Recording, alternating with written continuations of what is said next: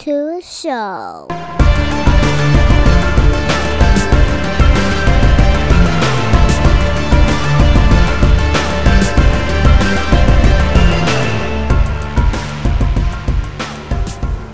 What's up, everybody? Welcome back to another episode of the podcast. I've been saying the podcast lately just because I'm lazy, but it's off the mess podcast. I, you know, you guys know that you're here, so I don't know why I have to say the title. So, anyhow, uh, this week's guest is going to be. Um, I've been doing quite a few new guests, and I try to mix in some previous guests. I've been trying to get a little squirrely here, but this week we're going to introduce to the podcast Instagram memer and Brazilian Jiu Jitsu practitioner Patrick, also known as BJJ Meme God on Instagram, if you are following, which if you're not following, you're missing out. So do yourself a favor, go check it out. So Patrick, what's up, man? How you feeling? Welcome to the show. Oh man, how's it going, man? It's going good. Uh, thank you for having me. Uh, it's great to be here. Uh, no, I'll, you know, thank you for giving your time and just for people to kind of know a little backstory here on this recording is I fucked up. We were supposed to record this before. I dropped the ball. So thank you to you, Patrick, for like, hey, so I think we missed our date. And I was like, oh shit. Oh, I got you double booked with someone else. So and then that there's someone else actually I messaged them. I'm sitting there at the computer waiting to record. I was like, there. I was like, hey, so are we gonna record? I was like, hey, so I'm at the pumpkin patch. what the fuck? like, all right. Well, oh, it's all it's all good. It's all good. Uh, I'm more than happy to do this. Um, yeah, it's pretty. I was I look forward to it. So no time on that to get it rescheduled. Good, good. And um, just kind of jumping right into it. Uh, well, actually, I mean, we got a bit here because I mean, again, you are a grappler, but a lot of times when it comes to Instagram and and the various accounts that we encounter on Instagram when it comes to memes, um, I always like to highlight that first because it's like we all know most of us are grapplers. So it's like when it comes to the memes, I always want to know, like, you know, when you even started it, you know, you know, what kind of, what was the the startup for you? Like, how did it come about? Uh, so when I was when I started jiu-jitsu back in uh, 2018, uh, I came from a striking background since I was like, like very little. So uh, I got put into like karate, uh, like all in that direction. And eventually, around that time uh, when I started growing up, I started doing Muay Thai. But uh, when I started doing that, uh, someone introduced me to do MMA, and I was like, "Let me try it." But I would get taken down like all the time. So I started doing jujitsu just to get you know in the flow of things. And then when I started get clo- getting closer to the first gyms group that I used to train with, I would be dropping like random memes about like you know pictures we take, little videos we had of each other like training with each other, and like I would drop it in the group chat. And then one of my coaches at the time was saying you should make a meme page, and I just kind of I just kind of was like, nah, man, that's too much effort, man. I'm not very uh, social media savvy, so I don't really like to have like Facebook, Twitter.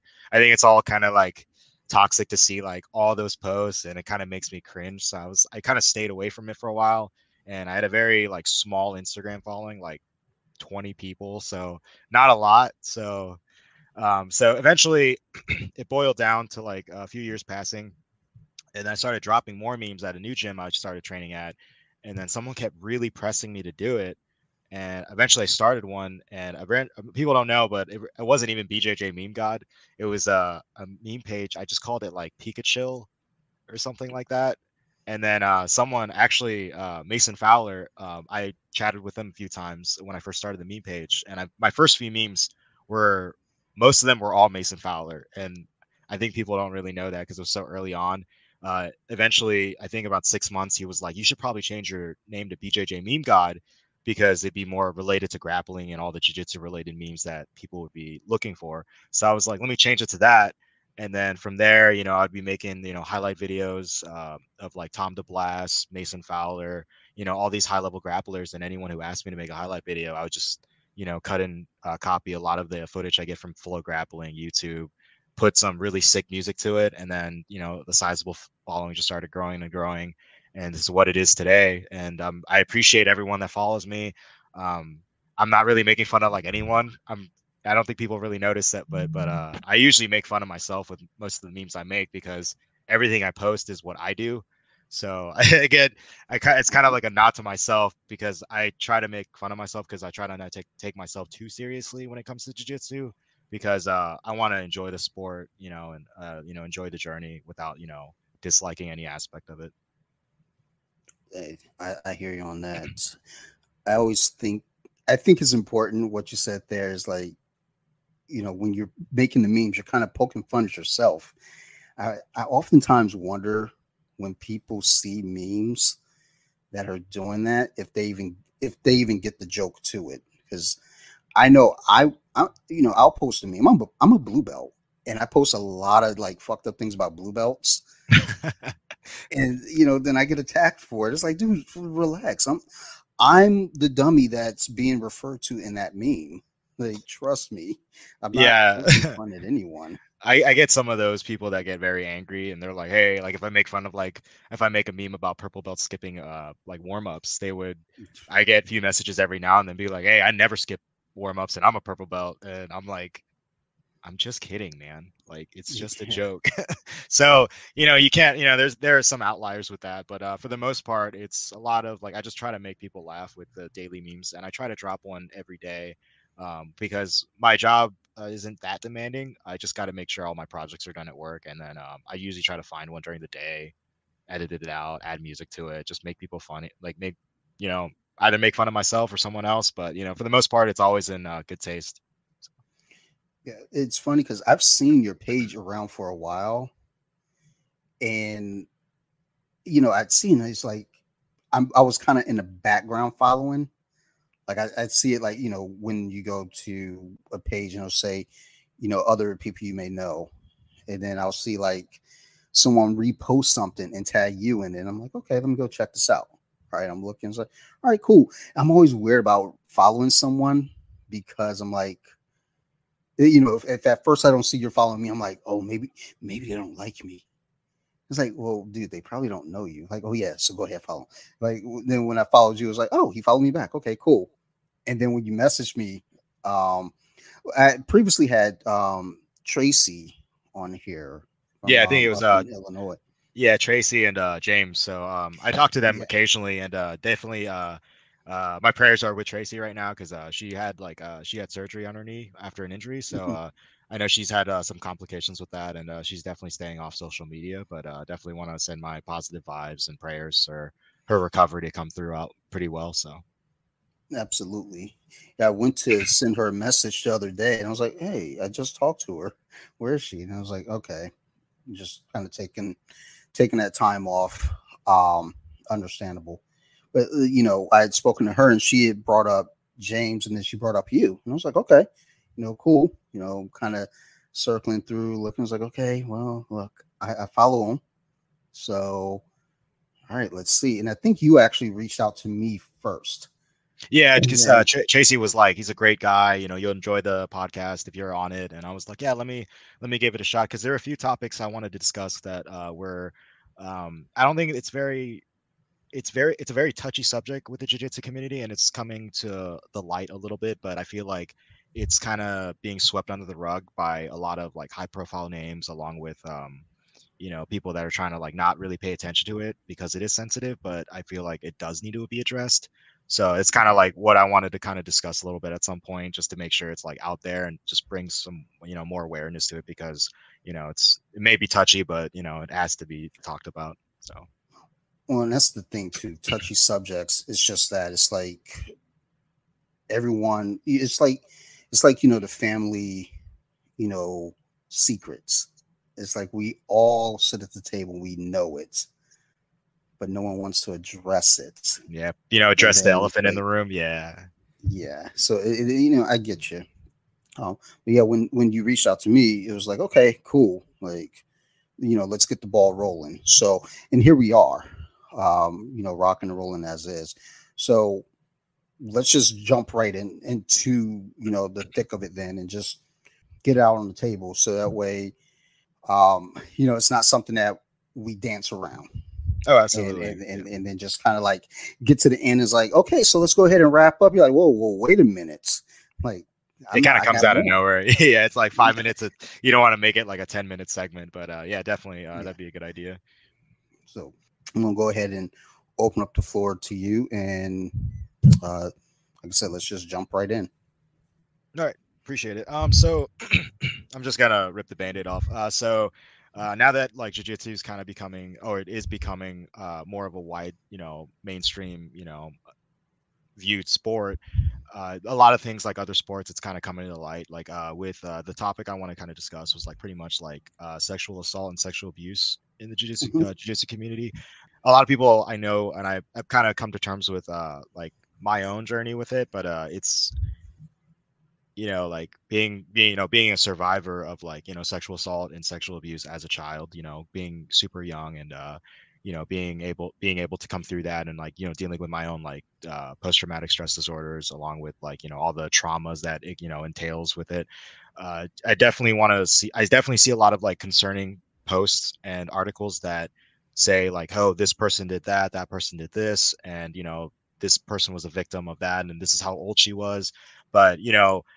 I see a lot of like female athletes just coming, you know, just coming out, you know, bringing it out into the light, dragging it out. I feel like that's very important, and you know, really exposing these people that do it. And I know that there's actually a page with a, that's, I believe it's like a very small following. I forget the handle, but they were saying it was something about like this. They list like every scumbag in the jiu-jitsu community Mm-hmm. and uh, they list them out like with pictures with names and what they did and i feel like that's just starting out but that's very important because you like even that doesn't matter about you know what rank you are whether you're a brown belt black belt or like you're like a master sensei at like a at an academy like if you do it if you do that crime it's inexcusable and you shouldn't be protected just because you are a black belt or a teacher you should be exposed and honestly prosecuted for that so I think that being able to do that, I know that uh, jujitsu is very can be very healing.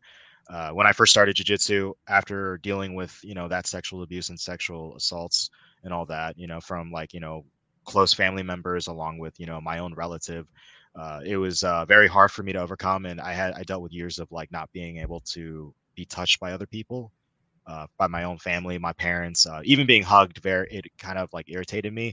So I kind of went down like the wrong path during times, at, like during high school, during you know during my college years, uh, and then you know I had so much anger built up, and then when I started being you know when i started being guided towards jiu-jitsu by like my striking coaches they would say you know if you want to be well rounded for mma if you want to do this you need to start doing jiu-jitsu grappling get get the flow of things and you know you know be well rounded in that aspect so when i first started it a lot of people noticed right away that I was very tense and um, I would almost like panic. I would have like a lot of panic attacks during, you know, classes, open mat, and my eyes would get bug eyed and I'd kind of freak out at some points. So I definitely uh, had a long journey with that, overcoming it. But jujitsu definitely made me more comfortable with being around people, being, you know, like having my arms touch, you know, having, you know, someone have I'm take my back and I wouldn't be like panicking like I did before. So I feel like that's definitely what jiu-jitsu has done for me. But the fact that, you know, I see people that are still getting away with it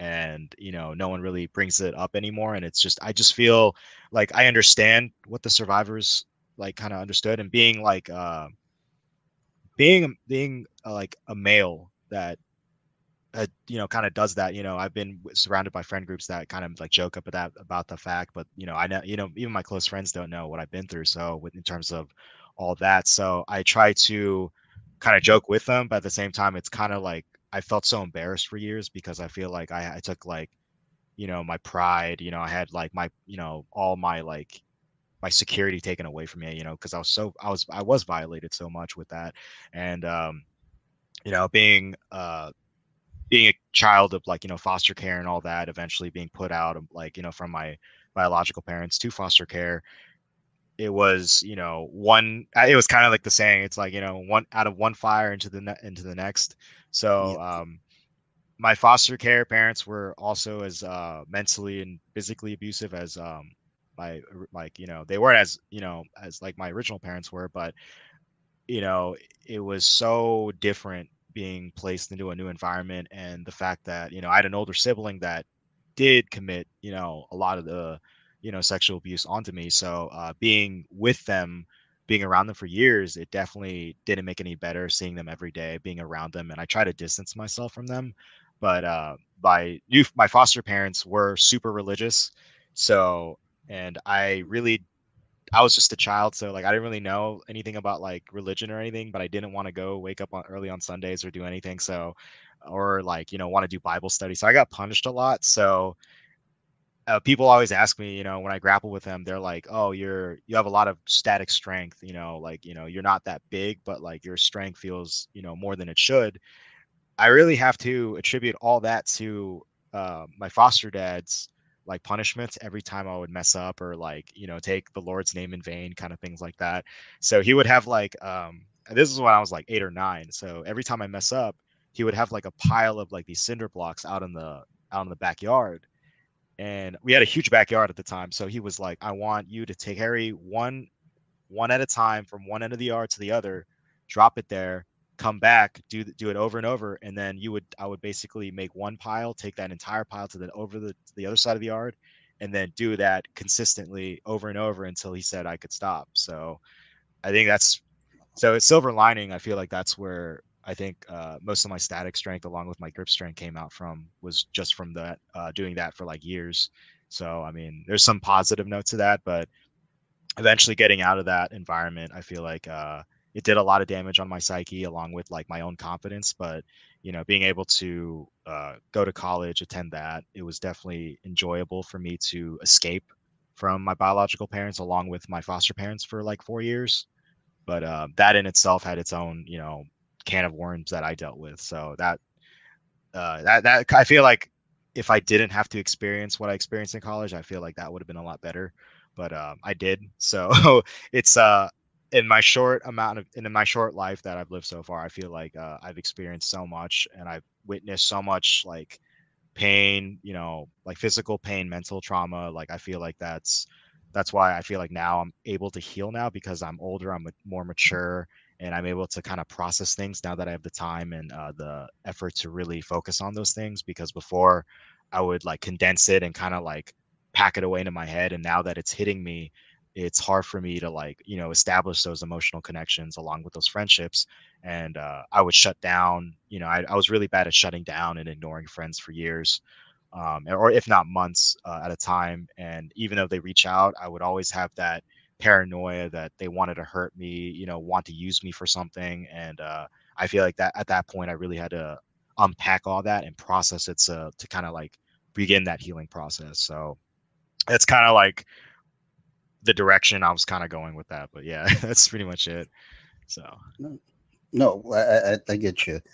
Um, and that's, you know, in, in the spectrum of everything that, you know, we see in this community, the, all the positive that comes from it and then you know there is that underbelly and then for you as a male you know to come out you know especially you're you know vocal about it you know i think that's important too so w- when you were um growing up you know in foster care you said you uh, went to a couple different families uh, uh just care uh, just, just the one just, family uh, just the one family Ah, okay, all right. Um, and how long, like, so with the foster family, did you? How long were you with that family? Like, or did you get adopted out, or did you, you know, spend your, you know, entire time there until, uh, you know, adult, adult or uh, college age? Uh, I was I was there around until like 16, 17. So uh, it was like right before I went to college. So it was a good chunk of time that I spent there. Okay. Uh, I, I was also in foster care uh, growing up, and I remember my grandparents eventually adopted me, and I remember meeting someone. I, I want to say probably right after high school. It was a you know. Uh, I guess she was a couple years older than me, and she she knew a few uh, kids that were in foster care as well. And you know, my experience was always you know relatively positive you know. Any negativity came from me being you know just a, a, a kid that was acting out. Um and you know foster parents just kind of go stand in the corner or you know go get a switch you know you get like a, a whipping. Um but my friend had made a comment about you know foster kids being kind of trouble kids and and you know being in foster care was always you know at least from her perspective kind of a a negative thing. Um, and, you know, which from my perspective was like, that doesn't make any sense. I, you know, I was ignorant to everything, you know, you know, because again, turning a blind eye. It's like my experience was positive, so I always just assume no, everybody's experience is positive. You go to a, a nice family and then you get adopted out. No, it's good, it's good. Um, but you know, hearing, uh, you know, especially, um, you know, your your story too. You know, you you also see other tales of just families that you know, take in kids and, and use them as like sweatshop workers. You know, you know that's kind of extreme, but you know, you know there are the tales out there of that. When you you know got to about sixteen or seventeen, um, you know, how did that all kind of come about with you leaving the family and kind of going out on your own, or or the next step actually? It was kind of quite a shock uh, when I went to that next step. It was um, it was kind of being brought back to my old family that I uh, like, you know, my biological parents. And then right as I, I got back there, they're like, all right, well, you're going to college now. So they kind of gave me an ultimatum. So it was kind of like awkward and it was it was a very hard conversation, but it was pretty much you're going to college or you're getting out of the house. You're, you know, basically essentially kicked out. So it was like, okay, well, I guess I'm going to uh, continue my education for another four something years. So I was like, all right, I'll do college and uh, I went there. You know, I went to this a college in Virginia. It was decent for what it was. Um, I wasn't too crazy about it, but getting out on my own, meeting new people, it was very new for me because there more people were accepting compared to like high school. Since uh, more in high school, you know, since I was like, you know, I'm not going to sugarcoat it. You know, I was bullied for being, you know, once people found out I was in foster care, uh, I wasn't like the most popular guy. I was pretty weird. Um, you know, I, I was I was a metalhead, so like you know, obviously I'm not going to be the most vibrant person. So I would be picked on a lot. So I I went from people being you know singling me out, putting me as an outcast, to like having open-minded people show up. So it was definitely a new world for me to explore. Uh, make uh, establish those new connections, make new new relationships, and uh, kind of just learn college. But uh, one year in, uh, my mom was like, "We're not paying for your college anymore because um, there's no money. So I was it kind of like sh- shocked me because you know I don't there my um my mom was saying like she's like okay well we can't afford this college anymore so we got to figure something out or you just have to work and save and then kind of go on your own. And i was just like you know what? I, I tried a few options you know i try to you know start working uh it's not been between breaks and then uh, i eventually i found this program rotc in college so I did that for about two years, and I know that if you stay long enough, you can get contracted as you know, you know, from a student to eventually into the military, and then you know you don't have to worry about the college fees. That's kind of how it is explained to me. I'm not sure if that's correct or not, but that's kind of how they explained it to me. But I know the contracting phase is a lot more difficult than I made it out to be. So I was struggling for that year, and uh, I, I have a hard time kind of talking about this part of my life because it was probably the darkest time I had to deal with. But uh, I went to this one local boxing gym down where my college was, and uh, I, I, just kept sparring. And uh, one guy came up to me, and I sparred with him, and then you know he kind of complimented me. He's like, "Oh yeah, your your striking is pretty good. You know, you kind of don't you kind of don't hold your punches." I had a really pro- big problem with like adjusting my power, and you know sometimes I would kind of clock a guy really hard, but you know that's that's what hard sparring was for. So he kind of introduced me to a few ideas, and it kind of, I mean, I, I felt very, it felt very shady when he explained it to me. He's like, "You want to make some extra money, um, you know, meet me here." And uh, the way he kind of explained it to me was, it was a large sum of money for, you know, for like a short amount of time. So out of curiosity, I showed up, and uh, just coming out in the open, it was pretty much like pit fighting, you know, just get in there, you know, unsanctioned. So, and eventually, you know, I ended up the next thing you know, most people don't realize it. It's they're like, oh yeah, you you know, you never know. Like you're always gonna know before you join a gang. Sometimes the, the honest truth is like it just kind of happens. You know, one minute I'm fighting for like three four hundred dollars.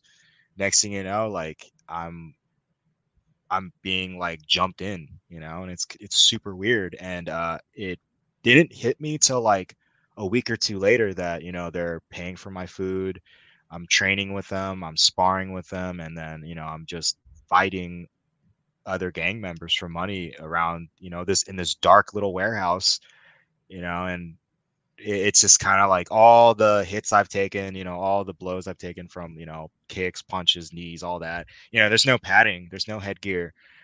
And like, you know, a lot of times like it was very hard for me to explain to my college, you know, my roommates. It was hard for me to explain to my classmates because I would try my best to kind of wrap up my hands and, you know, try to like cover, you know, like bruises on my face, you know, because my hands were like torn up. Like they were like large gashes on my hands, like that were like dried up, and it hurt to like make a fist. You know, it really hurt to like bend my bend my knuckles around my fingers without it re-tearing, bleeding. So I always try to avoid like people letting like letting people see like seeing my hands. I would try to put them in my pockets when I'm walking around, and I got really kept to myself. And it was really hard for me to keep that. And eventually, I saved, and I was like, I was fighting at least like two, three times a week for that small amount of money, but it would pay for, you know, with the scholarships I had at the time, it didn't cover everything, but it was able for it was I was able to pay for what was what was left over. So, you know, I never fully told my mom till I was like 24 how I did it, but I always told her that I was covered. And she would always say like, you know, she would never question it, but I was just saying I made money, and uh, she, I was just like, don't ask me how I'm making it, but you know, she was always concerned, and then, you know, eventually, you know, a few years goes by, graduation's around the corner. I feel like a normal student. I feel like an adult. I'm about to go into the workforce after dealing with like four years of, you know, dealing with like the gang life, the violence, and all that. And I, I kind of looked at um, the guy that you know kind of brought me in and i was like hey man like i don't want to be here anymore you know i kind of want to be normal i kind of want to live a normal life and i'm really tired of getting punched in the face so can you like is it cool if i leave and my brain is you know at the time i'm i'm still like this 21 year old kid kind of like not processing what i'm asking and he's he kind of looks at me like dumbfounded. He's like are you sure you are you sure? Because and then he kind of like changed his tune on me and he said there's no getting out of this. You know this is for life. You're either with us or you're against us. And then i kind of told him i was like well i don't want this. And then the next thing you know this is at like 8 or 9 p.m and i thought we are cool. Next thing you know he brings in like the other people that i know that i've known for three four years and you know ne- you know i'm getting beat up and uh, this is probably the most traumatic thing i've dealt with but um, next thing you know i'm like duct taped to a chair. My like clothes are off. My shirt, like you know, I'm just wearing my boxers, and I'm like freaking out. I'm covered in bruises, and you know, he's like the whole standard, you know, blood in, blood out kind of thing. And I was just like, it doesn't have to be this way. And I'm trying my best to talk my way out of this. And I'm just essentially just getting like punched. And at one point, you know, one person I considered a brother at the time, the person I was the most closest with, you know, because me and him kind of had the same upbringing, you know, foster care, you know, parents weren't around, you know, dealing with all the abuse. We would there were days where after we, you know, we'd make three or four hundred dollars, we'd go to the 7-Eleven right across the street from the college, and you know, he we'd kind of lay on the grass, look at the stars, and we would be like, "Hey, man, like I don't want to live like this that forever, you know. Like I want to make money and I kind of want to live a good life, live a positive life where I don't have to struggle. You know, that'd be the life. And we kind of promised each other that. We're like, hey, if we make it, we make it together. And I thought he honestly was like my brother. And, you know, next thing you know, like he's stabbing me with a knife. You know, well, I can't do oh, anything. And he's and I have the, like, you know, I have the scars and eventually I got I got tattoos you know that's that's the reason why I've, I have such big tattoos on my chest and on my back is because the knife marks are so were so obvious that you know like they stab me i have three straight straight straight blade like piercings right near my heart where my heart is you know and they the guy just plunged the knife in right in the center of my like where my chest is and just dragged it in like a z formation like and it was just this giant drag deeping in like i had my skin hanging off and it's just like I was just like eventually like I kind of like blacked out, you know, I was just non I was just nonstop screaming on my end and I can't do anything. You know, it's probably the most helpless I've ever felt and I in my in my heart, I when I explained this to my mom, I was like at that moment I was like I'm to die here. like I am gonna die here. And you know, like after being all that, you know, it was I don't even know how much how long that time how long time passed, you know, how much time passed. And it was just I just kind of like kind of like exited my mind, you know, and the, the pain was just starting to numb and I was shivering because I have nothing on, my losing blood. And I thought it was over. And the next thing you know, you know, this dude is like, this person behind me is taking this like small little like blowtorch on like a piece of metal. And like, I'm like, I'm like, in my mind, I'm like, what else is, or what else are they going to do? And then the next thing I know is they're, they're just closing my wounds with this piece of metal like that they heated up with this like blowtorch and that's just like they just smelling my own like you know like you smell your own blood and your skin like start burning and then it's co- essentially cooking at that point you know because mm-hmm. it's just you know it's just searing they're just searing the wounds closed you know like that was probably the worst pain you know second to the you know getting stabbed and whatnot and they kind of just they're kind of like this is what you get and I thought that my life was going to end there because they weren't doing that. Next thing you know, they're cutting me out of the chair. They're loading me into this white van. They drive me to my university and they chuck me into this like ditch right by the university sidewalk. And like, I'm just for, I was just fortunate enough that my, like, the dorm room I was uh, staying at was like super close by, you know, it was maybe a 10 minute walk and it was like two three in the morning at that point apparently when i got back to my room i'm bloodied up you know thankfully everyone's asleep. I'm in my boxers so i was just like i don't understand like and like how it was but you know like i'm i was kind of stupid in college so i never locked my door. So like that's honestly one of the things i kind of like was like thank you for like you know thank you past me for not locking the door. So i just kind of walked into my room, took a shower, cleaned my wounds up, and uh, I just kind of sat on my bed and I just started processing everything, you know. And I just I didn't really go out of my room for like the whole next day or two, and I just kind of sat there like I don't know what I've been through because I was so shocked and like shaken by like what I just experienced. And when I and uh, the next thing you know, I get a I get contacted by the I get contacted by one of them and saying like you're out. You know, you're he's they're like you're not good enough for us and and essentially the only reason that you know I wasn't you know my life wasn't taken that night was because they're like we we like you so much so we're not gonna we're, we didn't feel right to do that but you did just you know, but this is what you get for you know basically abandoning us and like they kind of considered me family and they're like you walked out on us you choose to do this and because i did make a pretty big case on like why i wanted to leave and that i was insisting that i was going to leave so i guess that they justify in their mind that that was the right thing to do and like that's kind of like the biggest thing that i take away from college was not the education it was just like seeing how real like life can get all out of nowhere. Yeah. That's fucking bananas, dude. Um, when when you approached them about it, you know, you, know, like you said, you you you know gave a pretty strong case, you know, about wanting to not be involved with it anymore. You know, was it like their reaction, like right off top? Was it like, you know, kind of like a you know, was there any like hints or like any kind of signs that like there's going to be trouble or or danger? I mean, know? it was pretty it was pretty relaxed because we weren't really doing anything. We were kind of just sitting, you know, in the living room, and uh, it was like a really tiny living room with a couch, and we're just watching TV, and uh, we're just you know having a beer, and then you know it was very casual. You know, I just brought it up because he was only he was the only one in the room and I kind of brought it up to him very lightly, and he thought I was joking. He was like, "You're messing with me," you know, because he thought I was serious. Because you know, after being you know years of you know training together, leading together, you know, making money together, it was very hard for you know me to say it. But you know, I think he kind of took they kind of took it as a joke, and then I kind of got more serious with it, and I feel like I could have probably handled a little better, but. I remember raising my voice and I kind of like put my beer down. I was like, "Hey, this is what I'm. This is what I mean." and I I want out.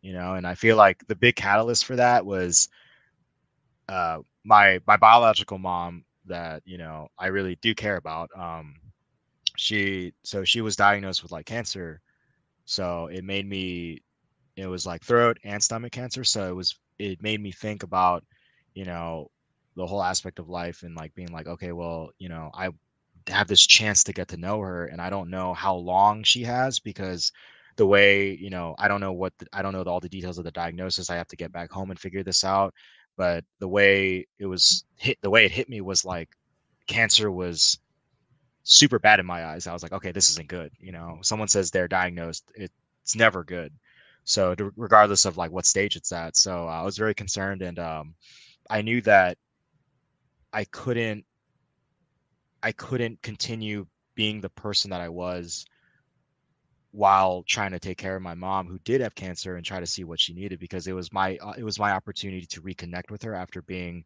you know being you know being gone from her for so many years while being in foster care. So i really wanted for i really wanted that opportunity to kind of change and really you know leave it leave like you know all this you know hate and you know violence behind because i never I never was comfortable with violence, and I I was always surrounded with it when I was uh, when I was younger. You know, either directed at me or just being or just witnessing it, was uh, being a witness to it. So, just being in, being in it myself, I definitely didn't want to be around it anymore. So that was probably also a contributing factor. But it just kind of it just went down. Like I didn't realize how real and how fast it kind of escalated once I said that.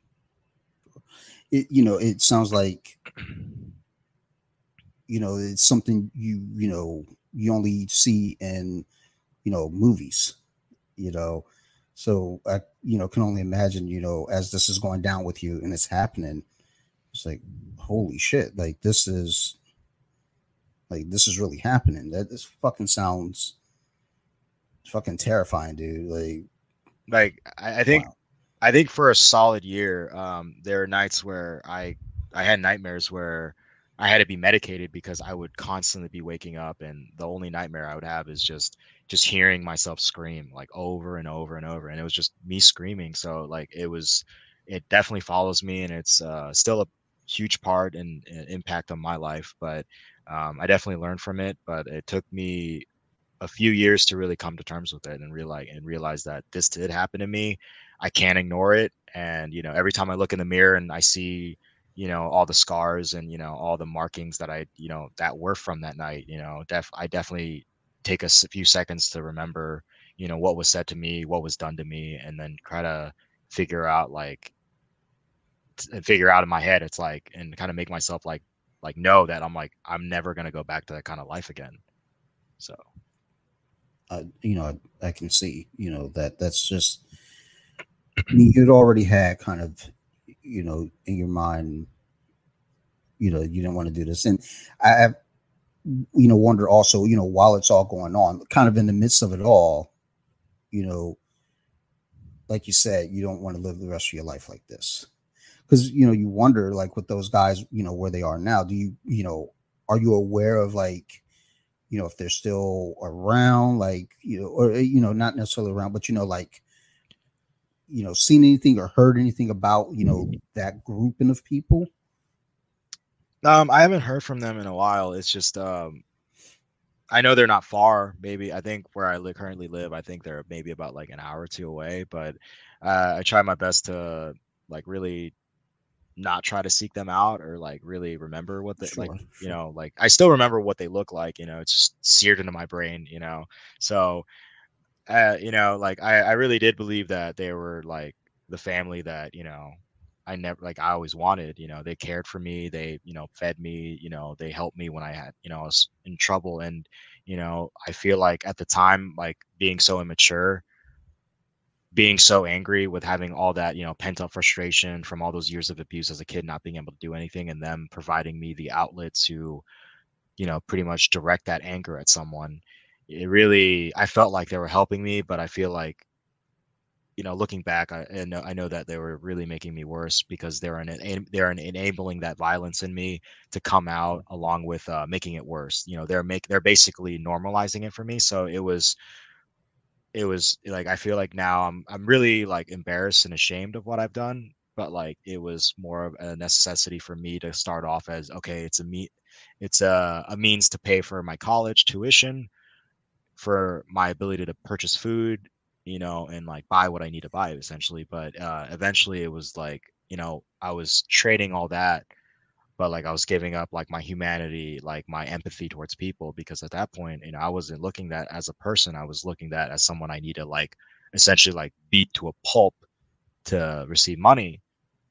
So uh, that's kind of that's kind of my outlook on it now. You know, now that I'm older and wiser, I still have a lot more a lot more to learn along with uh, you know, and you know, if anyone if anyone I know has you know that kind of issue or they're kind of like you know kind of like tempted and like lured into that kind of life you know i kind of explain them i'm like it's not that as, it's not as cracked up as it is to be you know it's very it's a very dark life and i feel like the fact that you know movies and whatnot try to glorify you know that life mm-hmm. it, it's it's not it's not pretty you know and it's not the life that i would recommend to like my worst enemy. It's still probably the worst four and a half years that i've ever been through that i you know experienced and you know will never forget.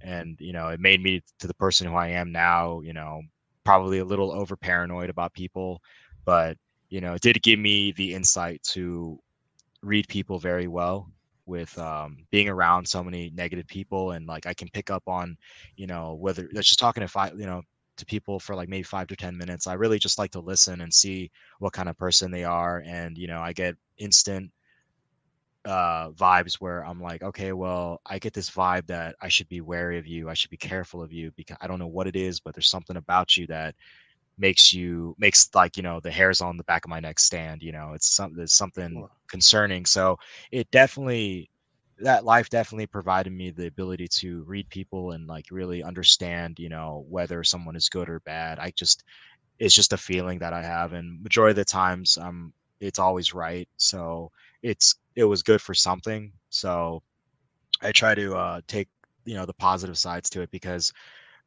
uh, right now I find like myself in the process of like really like humbling myself every day and like appreciating what I have now because uh, back then I didn't have anything, you know, no money, uh, no food, you know, I didn't have a bed for I think till like until I went to college actually. Like I didn't have a bed.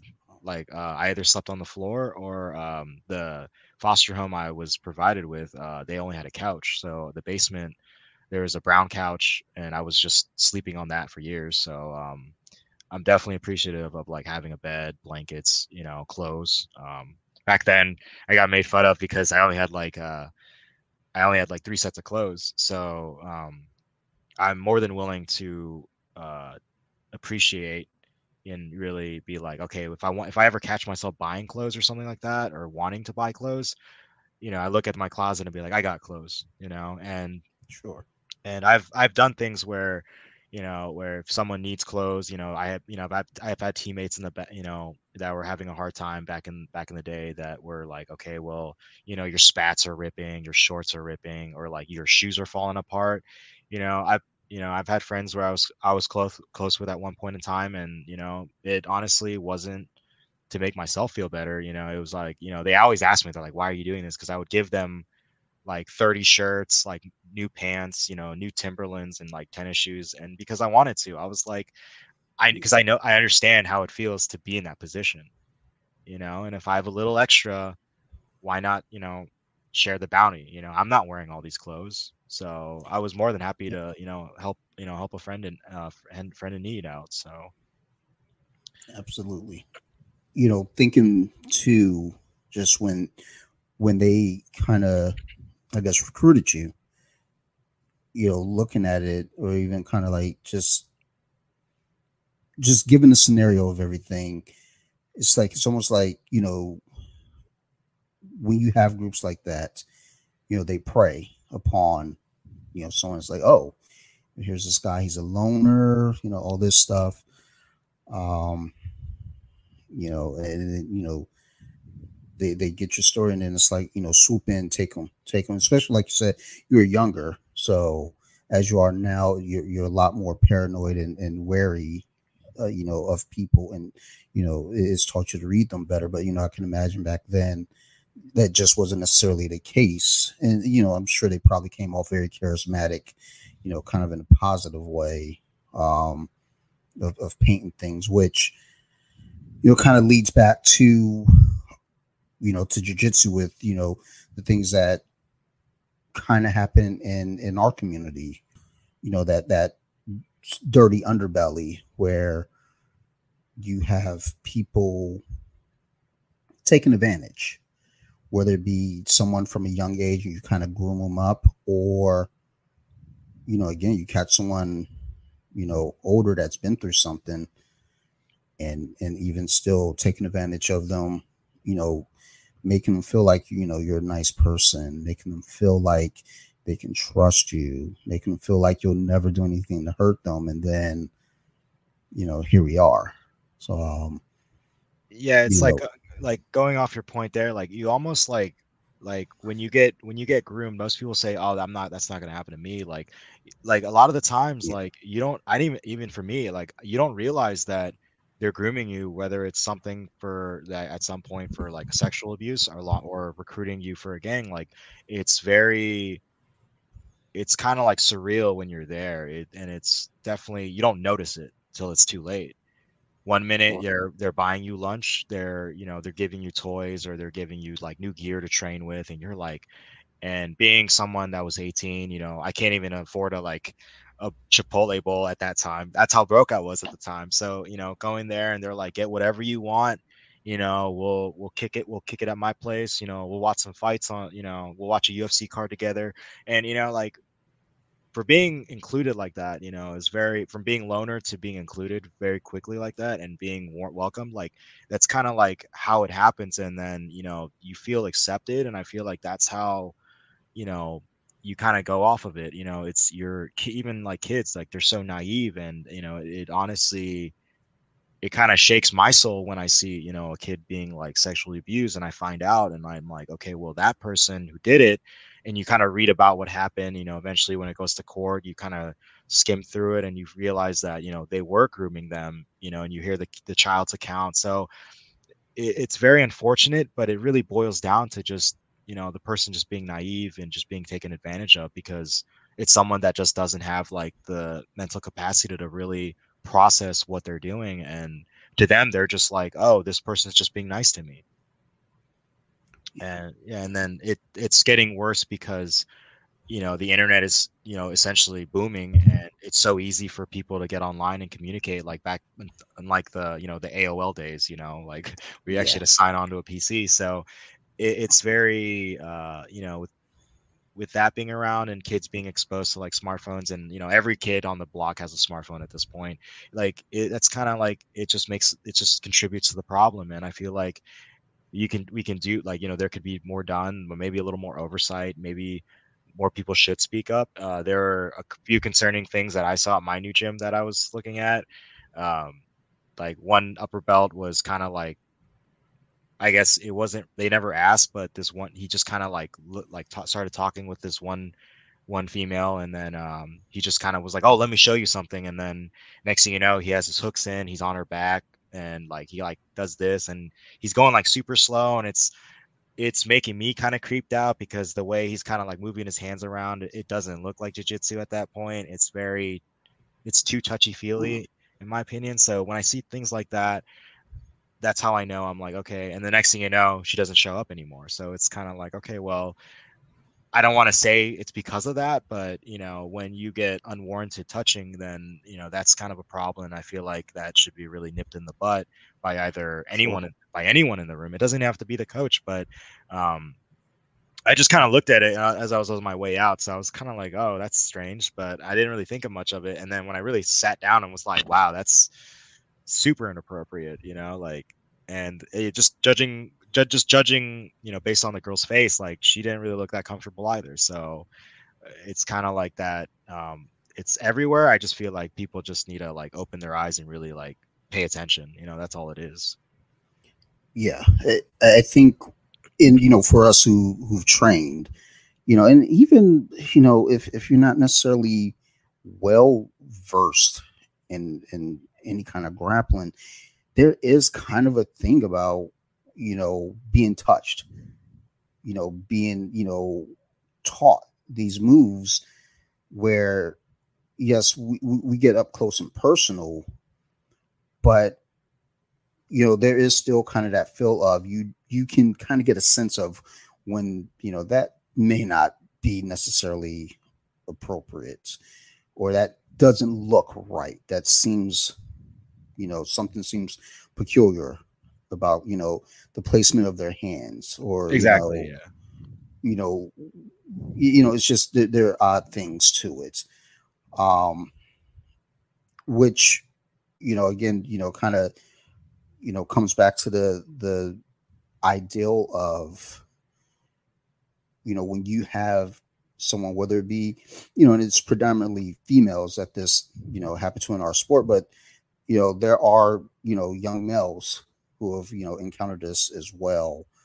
Um, you know, but you know, you get into this situation or you see these situations where again, there's this grooming process going on, like you said, you know, most people say, well, no, that that would never happen to me, you know, but it's kind of like putting the, the frog in the pot of water you know, where it's not quite hot just yet, but it starts to boil, and then before you know it, it's too late. Um, and with the Instagram community specifically, there was a lot of traction. Uh, I want to say, like spring of 2020, maybe.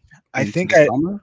I think there was a few articles that really took off, and I know a lot of high-profile grapplers uh, started sharing mm-hmm. the story. Um, I know that there was a case. I'm, I'm really blanking on the name, but uh, it was this uh, female blue belt competitor that was saying she was like, you know, she kind of came out with it and was like, I got, you know, pretty much sexually abused, and then she competed. She competed the next day. So yes, and I know that that was shared heavily, and the fact that you know we like that's what we need and you know we don't need people like that regardless of their skill level it doesn't excuse like their behavior so and um as you said with like the grooming process like people don't realize like it can take a long time and people don't realize it it, it sometimes it yeah. takes years and before anything happens it could be years it could just be minor touching it could be you know little tiny things eventually the even the child even i thought that when i was you know before it all happened during the grooming process on my end it was like you touch a child in a, in a certain way and regardless of it being inappropriate you do it enough times that child's going to just think that it's normal and then they're just yeah. going to take it one step further one step further and it's going to be a gradual process and it's that's why you know like as you say with like the placement of the hands you know like i personally i just i'm just going to come out and say it like i've honestly am uncomfortable grappling with females just because of that reason because i know that uh jiu-jitsu is a very like up close and personal sport and i want to say like borderline intimate so a lot a lot of the transitions can occur very quickly so depending on where you grab and like depending on how you spin or how you roll you know sometimes your hand can uh, land in a very unfortunate place i know it's I'm, I'm guilty of that but like as soon as that happens i'm like i stop right away and i'm like i am so sorry you know, my bad. Like I did not mean to do that. And I completely, whether you know, even if I sacrifice the position, I'm just like, I, would rather do that and say I'm sorry than and just go from there because I don't want to give, I don't want to like get that misinterpretation of like, you know, if they get offended by that, you know, at least I'm just gonna be like, I'm sorry about that, you know, because I'm not like that. You know, I just rather just throw that in the open. Like, you know, that's why if I mm-hmm. can, I try to always roll with like males, you know, upper belts and whatnot. That way, there's no like there's no concern for that, and that's just my personal preference. I know that um, no. yeah, so I know that Firas Zahabi I know I saw a podcast with that um, when he was explaining why he doesn't uh, roll with female grapplers. So he just kind of says that you know it's a whole like comfortability thing that you know he obviously he's not comfortable with it. So that's kind of how it is, and that's kind of like uh, what I'm kind of leaning towards is it's just that com like that just like discomfort and like you know the fact that you know I don't want to have that happen to me where I accidentally touch where I shouldn't touch, and it's a complete accident. But you know, you know, they might misinterpret as in the wrong way. So I I always try to like avoid that because the way my mind works, it's just kind of like I'd rather just overthink it. That's how I am. But I mean, that's kind of like where my thought process was with that. Uh, I absolutely get that. I, I've always had kind of this mindset of rolling. You know, I'll roll with anyone, but it's also kind of gauging, you know, knowing who you're rolling with and and you know what their their you know skill level is. So it's like, you know, one of my main training partners is a female, and you know, it, you know, there's never anything weird about it because the thing I always say about it a lot of times like my only thought during rolling is to you know not get choked out by this person. Um, you know, it's not a pride thing, you know, necessarily like, oh, you got choked out by a girl. No, not that at all. It's, you know, in general, just training, period. You know, you're you're trying not to, you know, get submitted or you're working on positioning. I know there was one time I'm trying to, you know, get up out of her uh, out of her guard and I'm going for a standing guard break. And you know, I accidentally hit her boob. You know, I freaked out. You know, I like pulled my hand back quick. She was like, dude, it's okay. Like, you know, you know, I'm not thinking anything of it. Now, the thing is with that person, there's, you know, kind of a long term, like we've worked together for a while. So, you know, she knows there's nothing funny about it. But you know, you never know what you know the next person. So, you know, it is kind of like a if you are unfamiliar, you know, if it's a new female or something, you know, I, I think at least for me, it's like I, I kind of steer away because it's like I don't know them, they don't know me. I don't want them to feel uncomfortable. I don't, you know, I don't want them to, you know, think, oh, like who's this guy just, you know, rolling up quick and eager to roll with me. Um, I, I don't know this person. Um, you know, rolling in the gym, uh, male and female, it can get you know where because it's like it shouldn't be a thing but unfortunately it is a thing. Uh you know is based off the nature of the sport again being a very up close and personal thing and then just male female uh you know and, and the you know dynamics that go there. Uh but I, I think it gets even you know weirder you know when there's that that hierarchy whether it's a higher like you know black belt brown belt you know you, you know taking the white belt under their wing or or the fresh new blue belt under their wing and and they get very you want to think it's protective and defensive of the person but then it's like you gotta kind of even be kind of curious about that too because it's like there's no imminent threat that you know you are aware of in the gym that they should be so protective of that person or you know very like oh i'll roll with this person or i'm only going to roll with this person you know like you know it's you know shit like that. Because i've seen that before. And i remember i was like a white belt and i didn't you know something seemed kind of odd about it. Um the guy I, I think he he like subbed in one time. I don't even remember the guy's name but he subbed in one time and it was like just a weird situation. I remember pointing out to one of my teammates, was like, "Hey man, you notice he he only like he was the only one that rolled with that that one trick. Um, but it's shit like that that you know, if you're aware of it and you see it, it should you know at least be acknowledged because you know you don't want to like I, I guess scream something and, you know it, it, may just be not that it, you know it's your perception but it's better at least to like kind of acknowledge it or kind of nudge it and like hey you know just keep your eye on this to someone else. So it's like you're not the only one that might be seen and think oh maybe i'm just over exaggerating but if somebody else sees it with you okay maybe you know maybe we're not over exaggerating okay if they see it too i see it all right we need to keep an eye on this. Um, it, it's you don't want this sport to be dirty, and I don't think that it is. I, I, I still love jiu-jitsu. I think it's you know one of the best things for so many different reasons, whether it be self-defense, mental health, um, you know, exercise, all the things. But we have gotten into this bubble where, like I said, about 2020, spring of 2020, summer of 2020, there was a lot so. of yeah. it was coming out, and then it then it disappeared though. It stopped. Like by the time we got to I want to say late summer, maybe the fall, you didn't yeah. hear about it. Everyone just stopped. Like you don't hear about like uh it was like an ongoing thing, and like it just kind of like got flushed out, and there's nothing there. So it was definitely like where did it go? You know, and I feel like it definitely got swept under the rug, but it's like we won't know the answer to it, and I feel like it's it's kind of a shame because you know having that you know like little like because you don't. I mean, obviously, as you said, we don't want the sport to be dirty, but you know, we can't control everyone's behavior, and obviously, you're you know you're you're going to attract you know some bad eggs, you know, and eventually when those yeah. people become black belts, you know, they you know if they keep continuing that behavior, then it might you know other people that look into the sport and see that they'll be like, oh well, what if you know this person who's female or male is a student under another black but what if they just take advantage of them just because they're the teacher?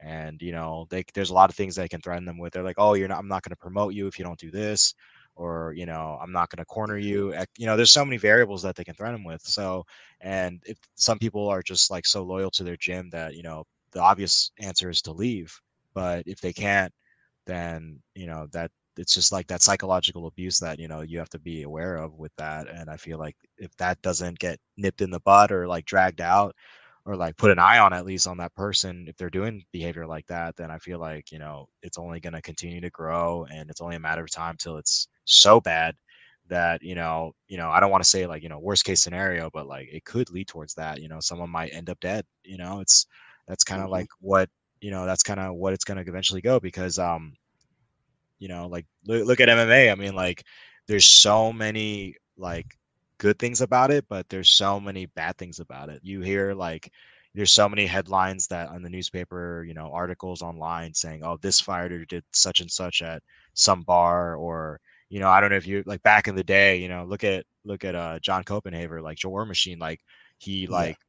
beat his girlfriend at the time to like an inch of her life so it like what's stopping someone you know that doesn't have self-control in jiu-jitsu from doing something like that if the person says no or does something they don't like and that person has a bad temper. So that's the kind of thing that you know i don't want to predict it but like you know i just want to bring like you know it's good to like at least bring that for like to the forefront so that way people are aware of it so that it's a group effort that you know we kind of push these kinds of people out of it so that way they can't hurt anyone because physical you know physical abuse you know you get hit by someone or you know the, the wounds will heal you know the bruises will go away but you know something like the whole sexual abuse psychological abuse like that continues for years that like that never comes undone and it's just kind of like um, coping with it you know? You may accept it come to terms with it but you know that you there's always going to be that portion of like pain you still feel from enduring kind of you know things like that yeah. so i feel like that's definitely something that everyone should be more aware of and uh,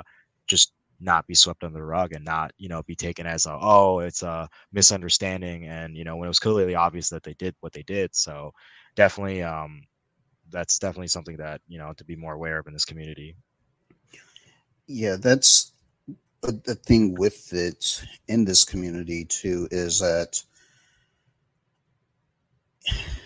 you know like uh with cyborg uh, you know, and you know, I guess all the mess that's there. Just uh, I'm not familiar with all the names that are involved. I know Cyborg, his name came up a lot, um, to the point where you know he was at competitions, you know, winning matches and and you know being you know awarded the victory and and prize money and everything. You know, people just bombarding the comment sections like you know this organization is still supporting this this fucking monster. You know what are we doing? Um it, it, it's you know again that was all the talk during that period and then again it just disappeared. Um and the thing is when when there's such a black you know cloud like that hanging over any kind of sport community, you know, grouping. It's like so many people are aware of it.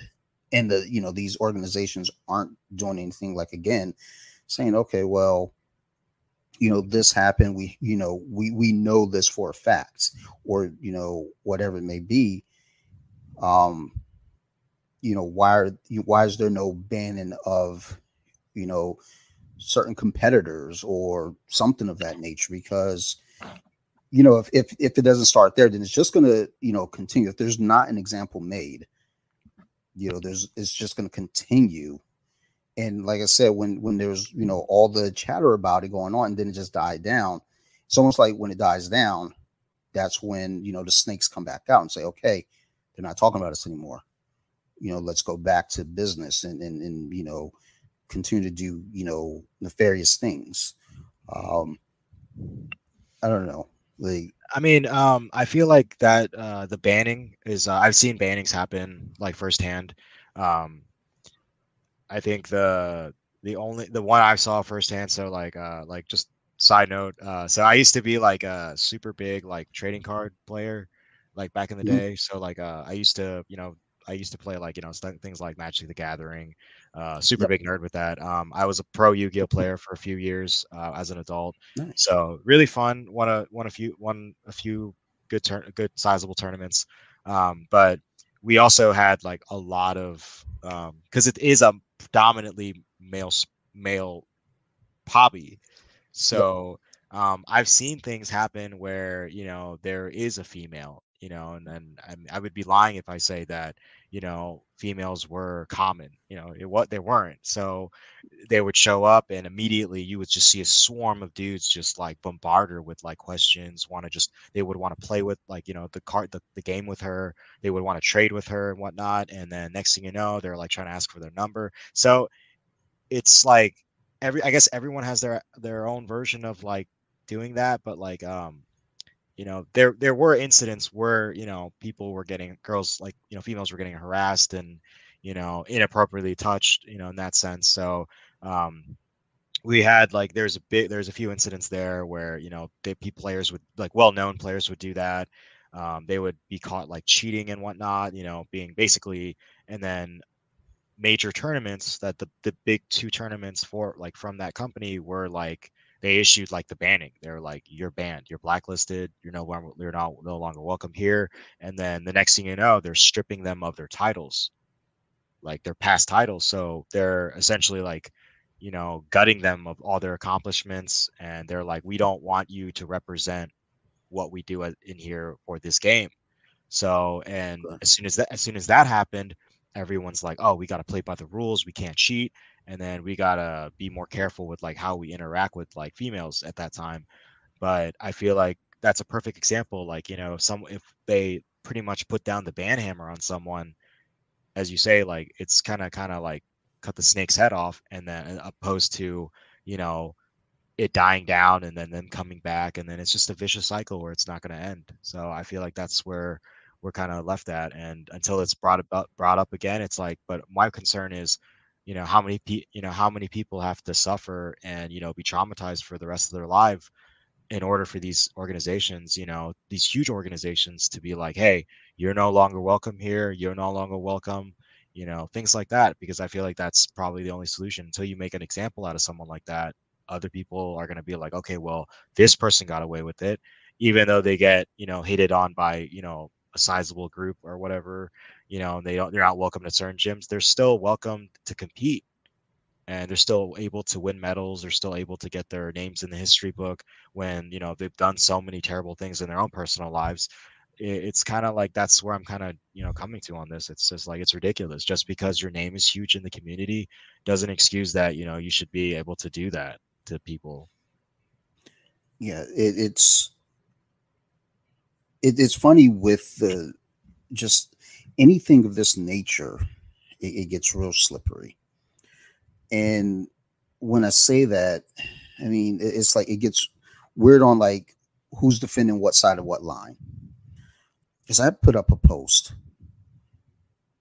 and it was, you know, in, in support, you know, basically saying, you know, you know, this is a problem. You know, if someone says something, you know, don't ignore them. Don't don't neglect them. Like believe them you know, and I guess part of uh, the terminology there should have been more so listen to them, you know, uh, you know, hear them, you know, you know, before uh, you know, you know, just you know, bombarding and attacking, because uh, you know, again, in trying to be supportive of you know the community and and you know having you know our female grapplers backs, you know, and really just back, you know, having our, you know, having the back of our our uh, community period in in a positive way.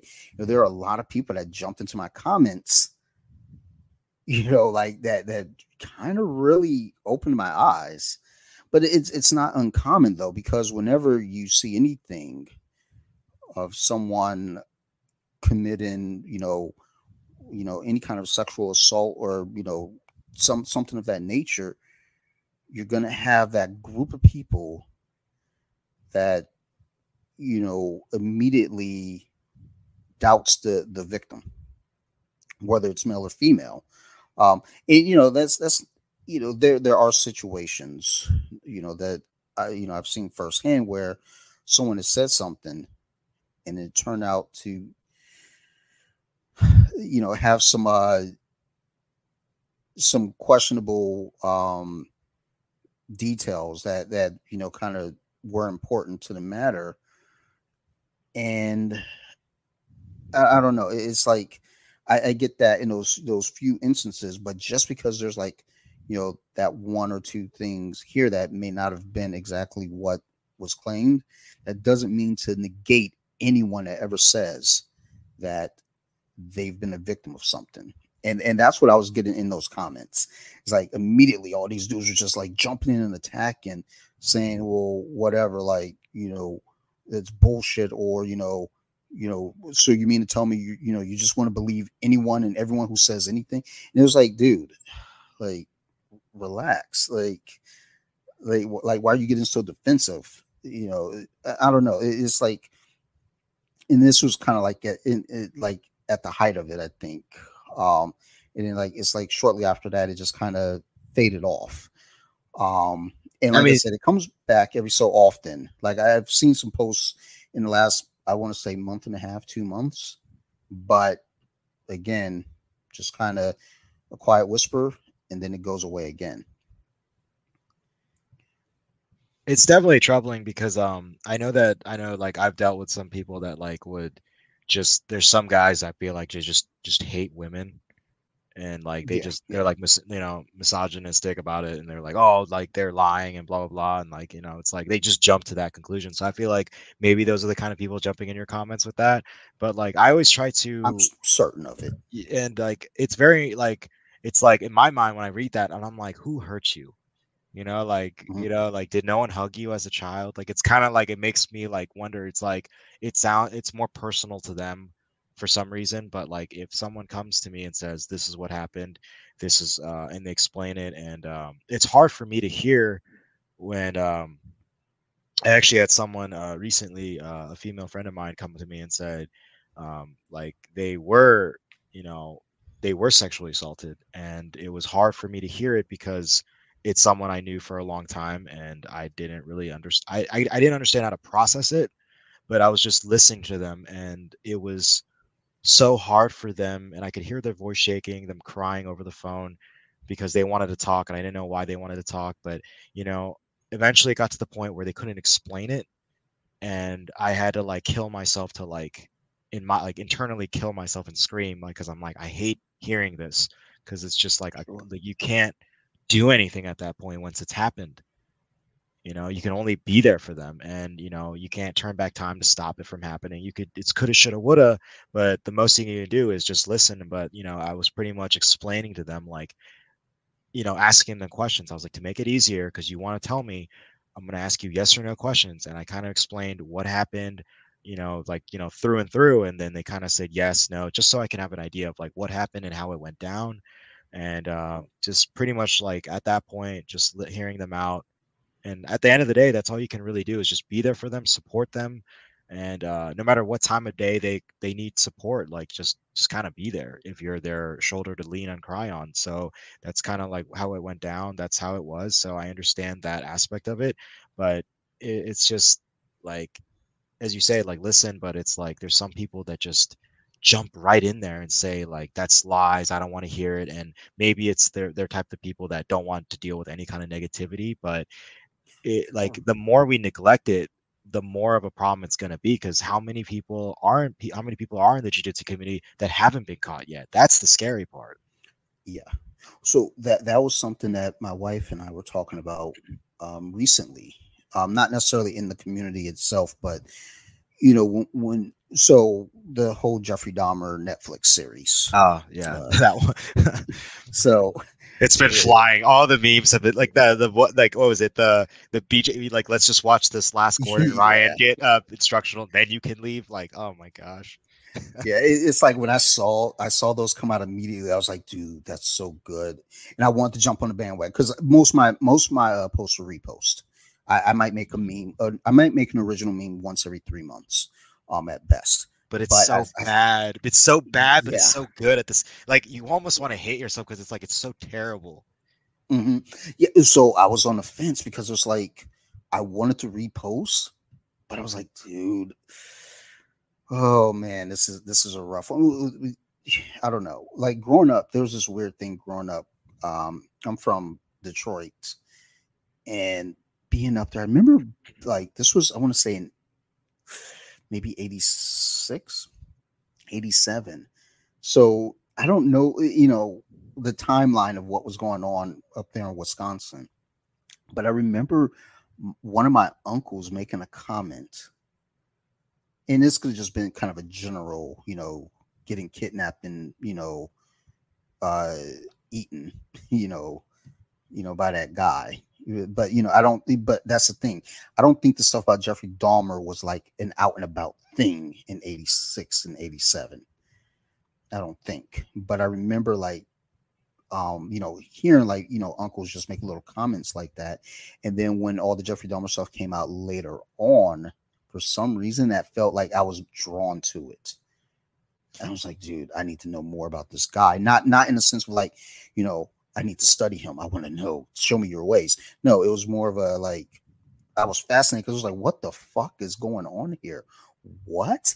This dude was like killing people and then eating like well uh, so um I'm probably gonna cut a bunch of that out because it's like it's uh, it's not relevant to the story. I mean, it's um, but like uh, it's I know that people use this for uh, like meme fodder like everywhere. I just yeah. see like not even a day goes by and like I feel like there's like spurts, and I feel like as as humans, like we're like we're drawn to that kind of, especially it kind of ties in if someone something does something like heinous, especially like mm-hmm. especially with like the jiu-jitsu community, like someone does something like super bad, like everyone's talking about it, everyone's drawn to it, everyone's sharing the article because, and then they like they're all like I wouldn't say fascinated, but they're drawn to that person's actions because they're like, why did they do it? And they all want to know mm-hmm. how they did it. And it's we like I just don't know what is. It's like a morbid curiosity, and it's the same thing with like the the idea with serial killers. Like look, like they're dropping all these documentaries and these Netflix series, these movies. I don't even know how many Jeffrey Dahmer movies and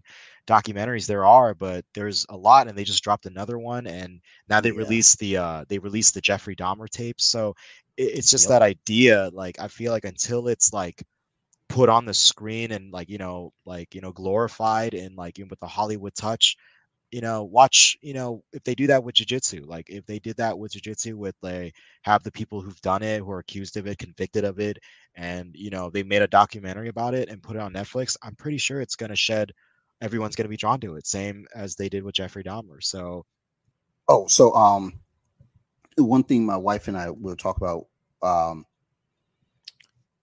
after you know watching the Jeffrey Dahmer thing, one of the things that happened, you know, according to the show, is he molested um, one of the victims, and this victim, you know, he I think he uh, took pictures of him and you know molested him, and uh, he survived. And you know, when they ended up going to court, you know, he kind of got off, you know, pretty light. And you know, a big part of it was you know, well, you know, he didn't have a prior record and he's working and all this stuff. And I, I think that's something that gets kind of weird, you know, when we look at the community, because like you said, there's still, you know, probably, you know, countless people who might be predators that haven't been caught. And that's just the thing. You know, if you don't have a record, you don't have a history that that's, you know, on the surface for people to see that is it, it's still problematic.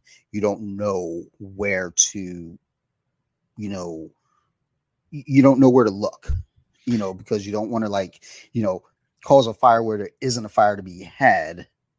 But at the same time, it's like you still want to be aware and- I mean, know what's going yeah, and like I know that like no one wants to be that guy that like you know is like this is what's happening. You don't want to like just be that guy to like out someone. You know, be like I know you did something terrible, but like, um, it's very like because I I remember doing this like background check thing because I had to do it for work and uh, I ended up having to buy the subscription to like you know it was like a week subscription for like I think like eight or nine bucks and you can kind of look up like your name other people's names and see what their prior record is like speed it comes up with everything.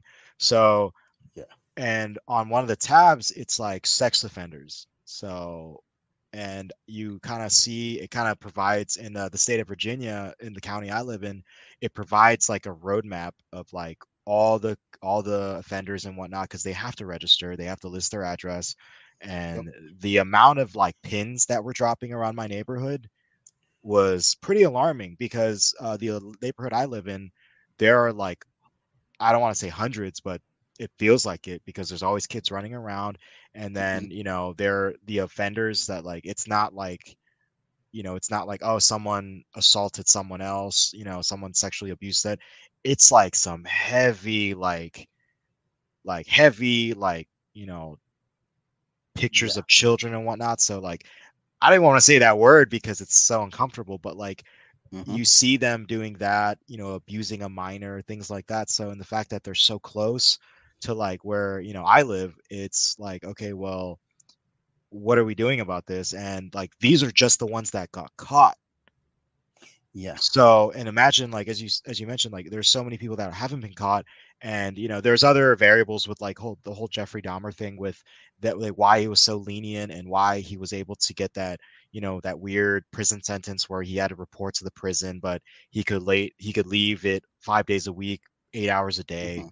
To do his job, and it's like okay, well, you didn't, you know, you didn't do your time I, I don't think because you're still able to like partake in society like this even though you what you did was horrible. And then what ended up happening was he ended up you know that same person that same child he ended up like slaying that that child's younger brother. Yeah. and uh it was and the crazy thing is it's like what are the coincidence like what are the odds of that happening? And then um the the family yeah, uh, apparently eventually sued the county but like sued the city but you know i know they settled but like even though they received like a substantial amount like they still lost their child Yeah. Yeah. and it's you can't replace your child even with any kind of money so but i feel like you know even, even dealing with that horrendous like act on that child that was just you know barely in the world you know you see people that are doing i think it it what really is unfortunate is the fact that you know seeing a child who was abused like that but i feel really it's very unfortunate for the parent to have to like watch their child grow up with that trauma and feel guilty. I know because i know parents feel guilty. They're like i wish i could have been there. I wish i could be there. I want to i want to help you heal but you're the one who endured that you know trauma not me and they you i feel like parents in that position feel so helpless because they can't do anything about it because sometimes like the justice system does fail and these people slip through the cracks or they get a very light sentence and they're like it's not taken too seriously and when it should be yeah.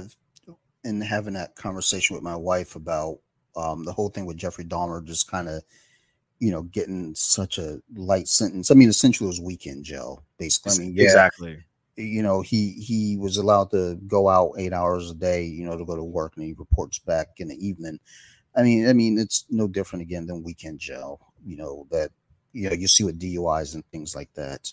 Um, you know, but one of the things, you know, that you know was talking to my wife about, um, even with that, it's like when it comes to like our legal system and punishments, it's like it, it always gets so goofy to me. And I'm no lawyer. I'm not even going to pretend to be. I want it to be, but you know, I still watch you know law dramas and shouldn't pretend.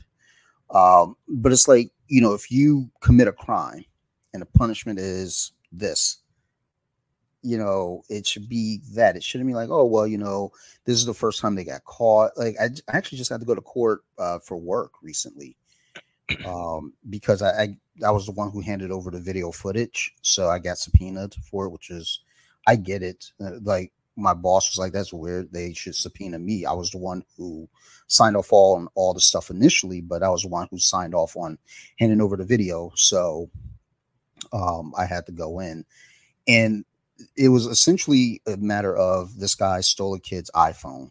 Okay. And the guy is 72 years old, I think.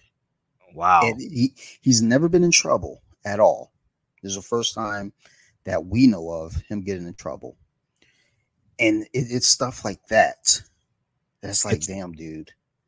Like, like it's kind of it's kind of ballsy especially with like someone stealing your iphone like you can find that like the same Yeah. day of where it's going or where it's at so i Mhm. guess the i guess he didn't know that because of his old age but it's like okay well yeah, yeah. but you know it just shows like if he's willing to take this step what other things is he willing to do you know and i'm just glad that you know we don't have that weekend jail thing anymore you know because that punishment they gave dahmer it was like a punishment it was like one foot in one foot out so Yeah. um, i don't Yeah. understand how what their thought process with that was you know yeah it's it's a silly silly thing and i don't know like i said i'm a firm believer in you know if you commit a crime you know your punishment is what it is like and I'll, I'll admit here i mean you know many people who know me i, I got a dui uh what 12 years ago 11 years ago and well, it was you know a poor choice you know whatever you know i fucked up and i got probation for judgment you know, I was fortunate. You know, I lucked out. But I did tell my wife, and you know, people say, "Oh, well, you're just talking shit." You know, you're saying it. Was like, no, the, the like if they would have told me, you know, I believe the punishment, well, like max punishment, was like a year in jail and like five thousand dollar fine or some bullshit. I know there was money involved, but uh, imprisonment for a year was uh also, you know, one of the things. And it's like I told us like if that were the case, I mean, unfortunately, you know, I committed a crime. If they said I had to go to jail for a year, I wouldn't like it. But I mean, that's that's just it. I mean, eh, I don't know. It's just like you, you know, I ended up having to take the drug and alcohol class on Saturday mornings, and I remember there was one guy. He was in there. He had five DUIs, oh jesus and I'm like, yo, I'm in here off of one. This dude is in here off of five. Like, Like- what? Like, what are you doing?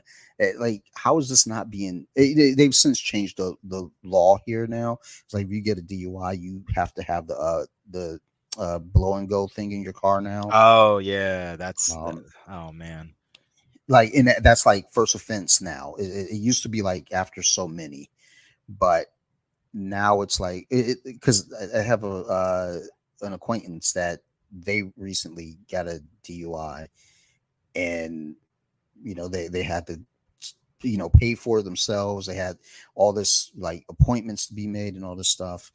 And um you know sort of you know things are getting better about certain certain laws with it. But again it's like look man if you say the punishment is this then the punishment should be this. You know and that way you get less people slipping through the cracks and that's just not for dui i. Mean for you know all the things. You know you know if if there's any suspension uh, suspicion of you know weirdness especially around kids especially around you know females it's like you know again they can slip through the cracks until they're 60 and then they get caught.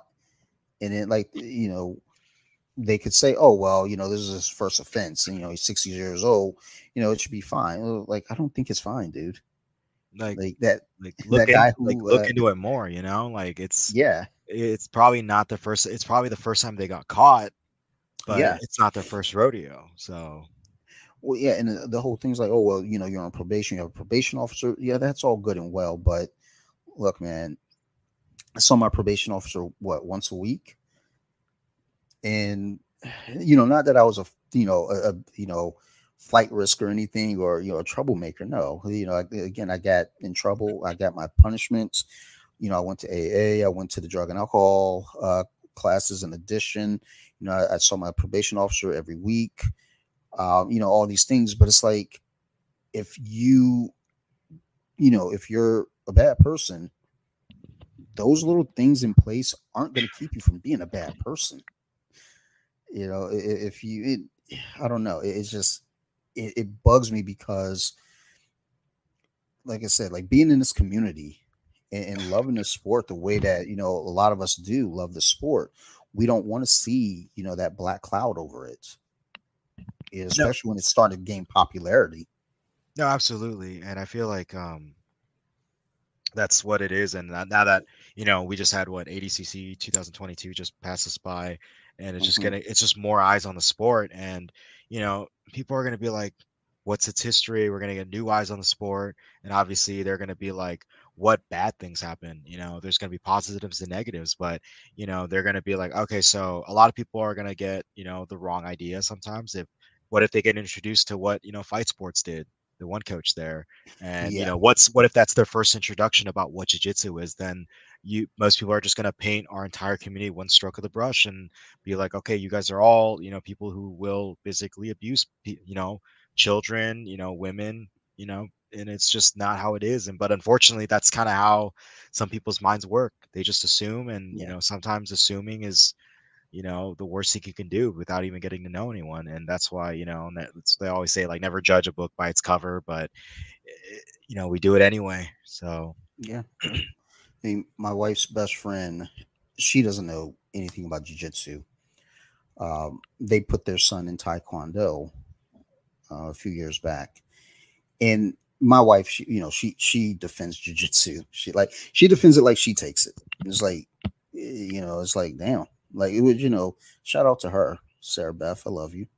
Um, sometimes she listens to the podcast. Sometimes she she's not gonna make it this far. She listens just because she's like, your voice is so soothing. It puts me to sleep. You can just say I'm boring.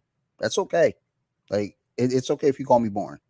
But um, her uh, friend had made a comment many years ago about jujitsu, where she was like, you know, well, we don't want to put um, our son in jiu-jitsu because you know those jiu-jitsu guys all they do is like they go out and pick fights with people and da da da and you know they're troublemakers and, and you know all the you know kicking and punching and and uh, my wife you know brings this back to me.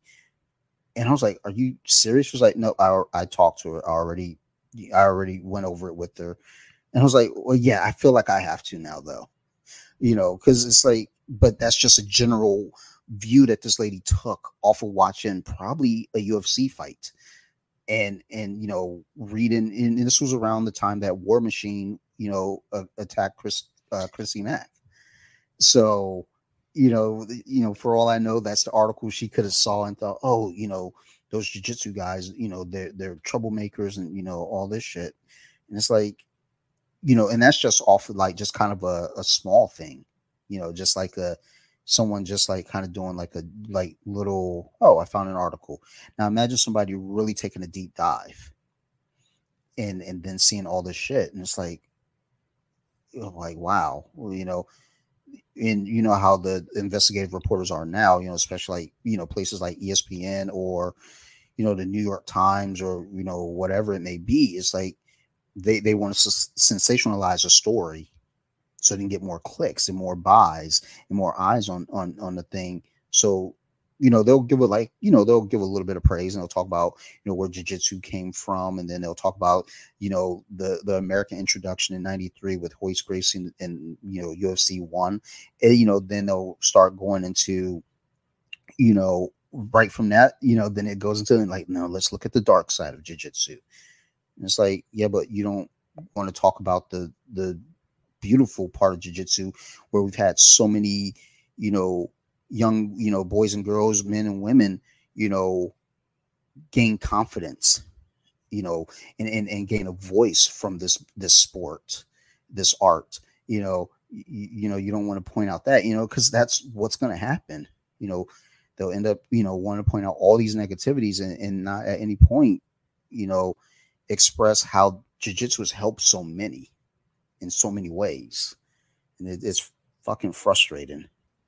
No, no, exactly, and I agree with that. It's because like it's just like I feel like it's in a great position because now that there's so many more eyes on it, uh, people are gonna look towards it. But now that you know, I'm more worried about like you know what like what happens if you know they do a deep dive as you say and like you know they do a documentary and they're like oh but like then they start you know people aren't going to sit there and just be like let me watch the history of like the submission development through the years they're going to be like oh uh, jiu-jitsu was a great sport and the whole screen goes negative and it's like until it wasn't and then they show like yeah. all like the whole like sexual abuse cases and all the accusations and then you know because people are people are going to be watching things that are you know horrifying they want to watch something that will shake them and i feel like the news does a great job but at the same time a terrible job for the topic they're covering because of like how they present the information in that way so I mean, yeah. that's that's just kind of how it is. It's just they do it in a way where it grips the viewer, and next thing you know,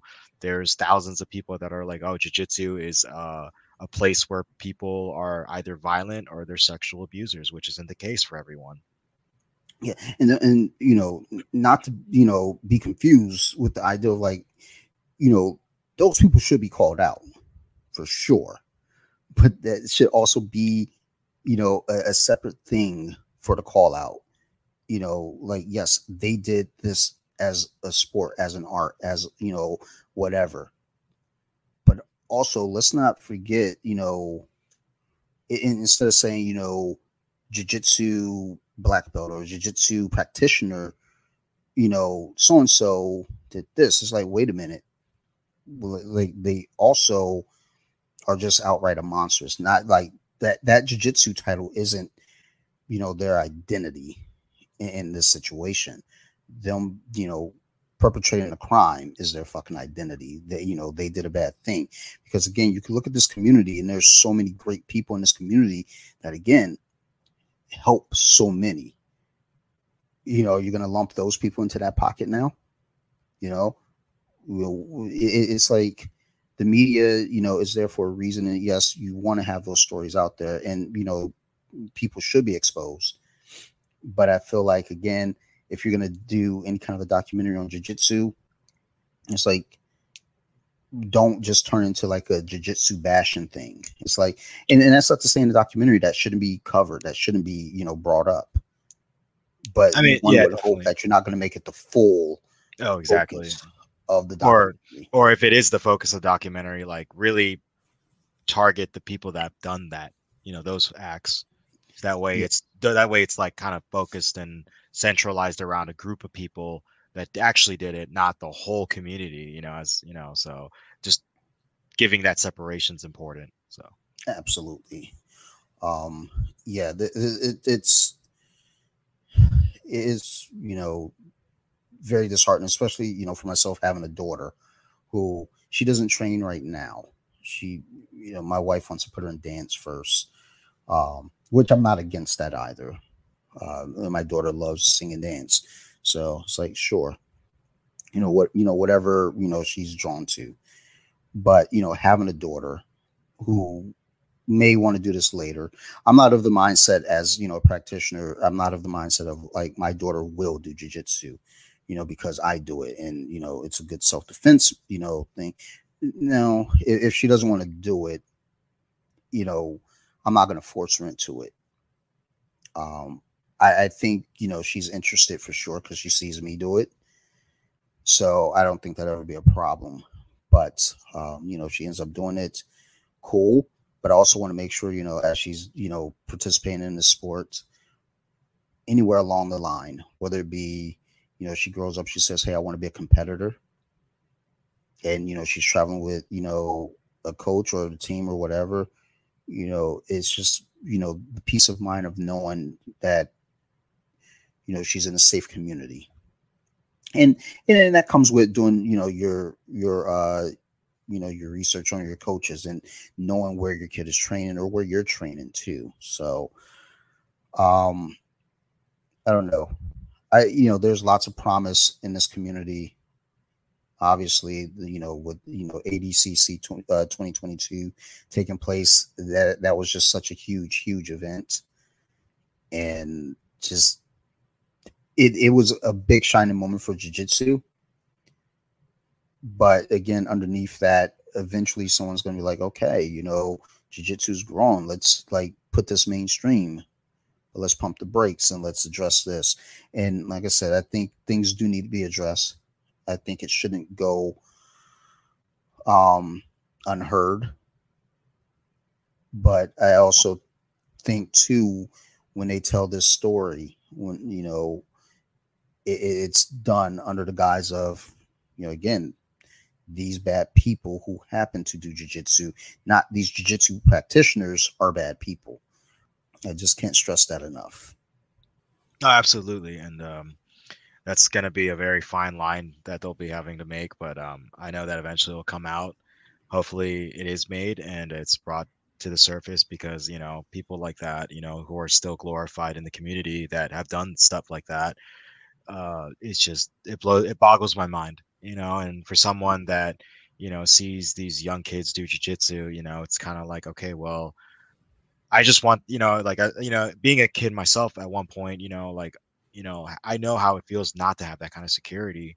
So you know as a kid you know they're like the purest form of life you know as here as people. So you know you want them to have a, pas- a positive you know perspective of what they're doing and you don't want them to be in any shape or form of harm to like you know fall onto them. So like that's kind of like why you know like that's why it frustrates me that it's like just it was just swept under the rug you know? Whispers as you said and then just disappears yeah, I mean, it comes up every so often, and that's just the thing. It comes up, and then it, you know, it fades away.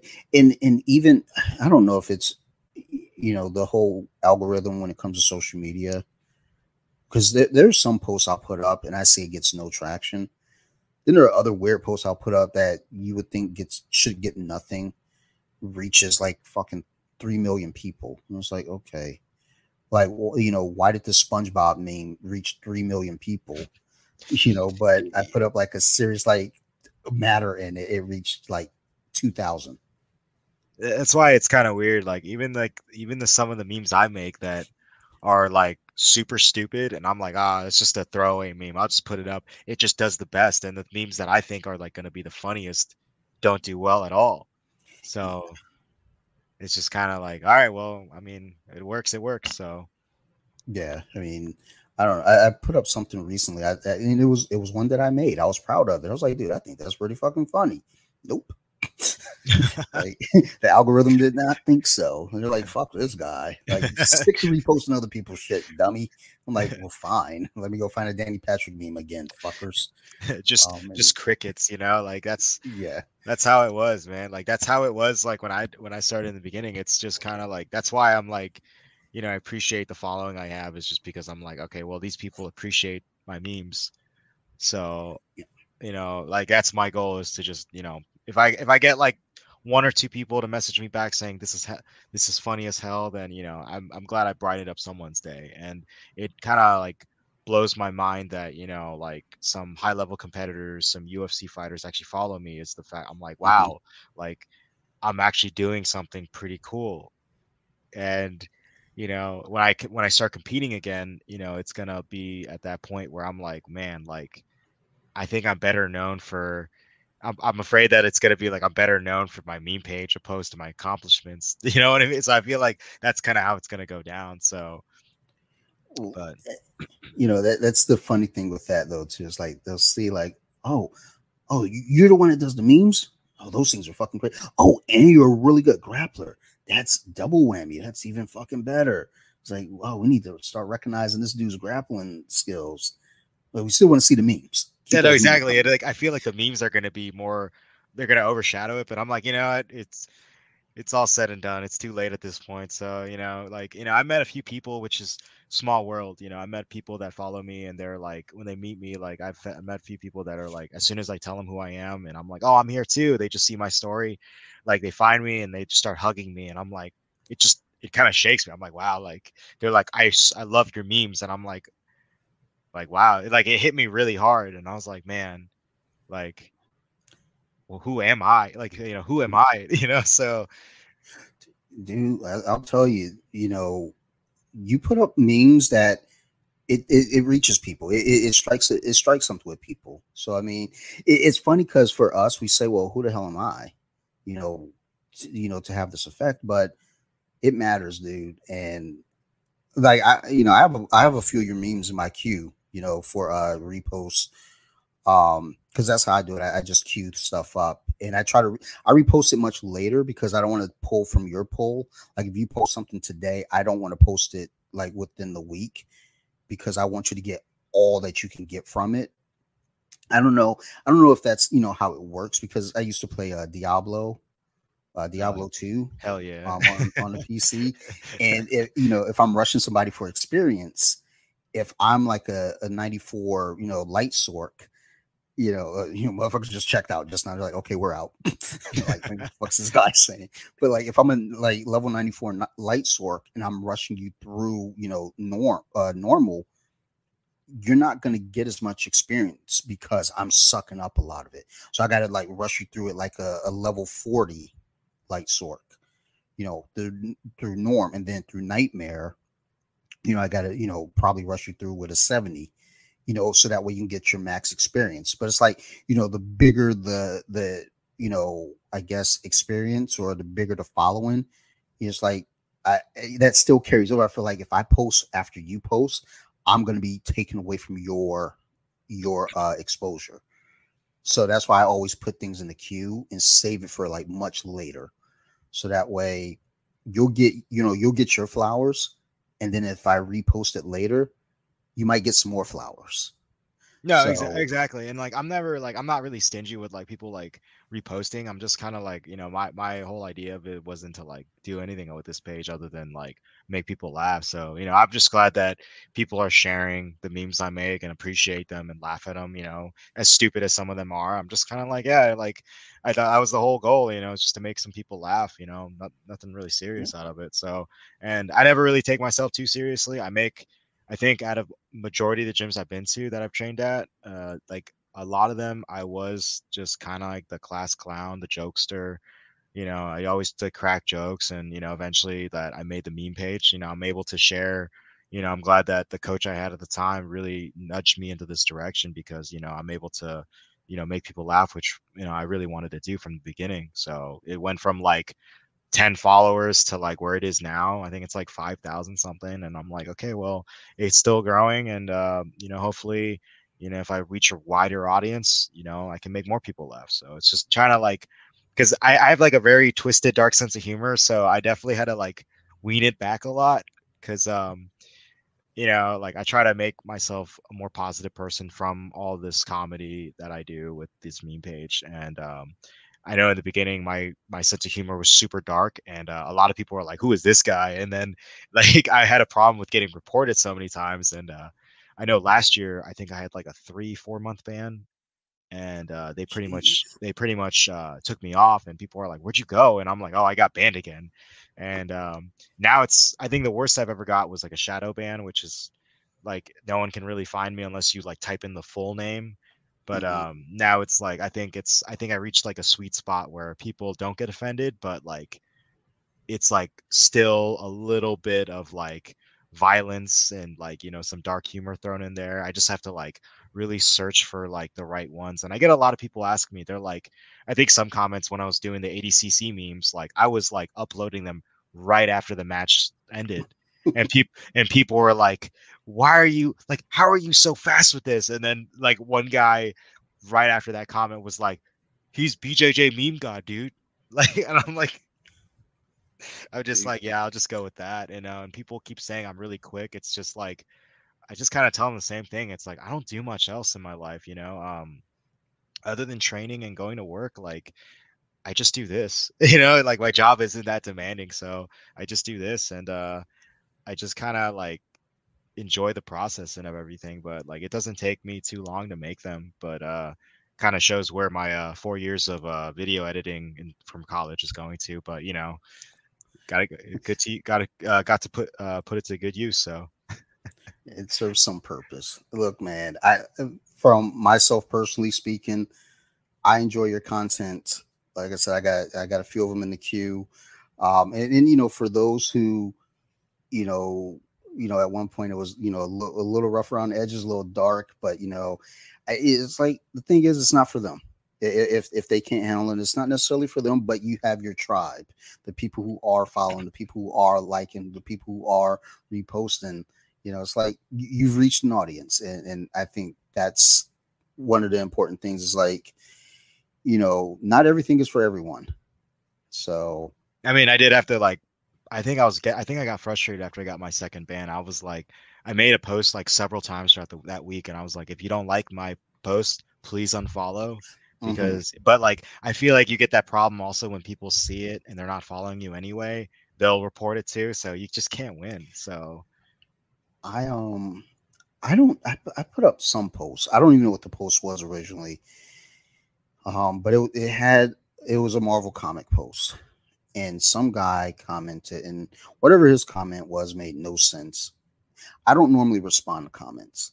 I tend to just let them go. And it's like because you have to follow me in order to comment on my post. That's part of how I get my followers.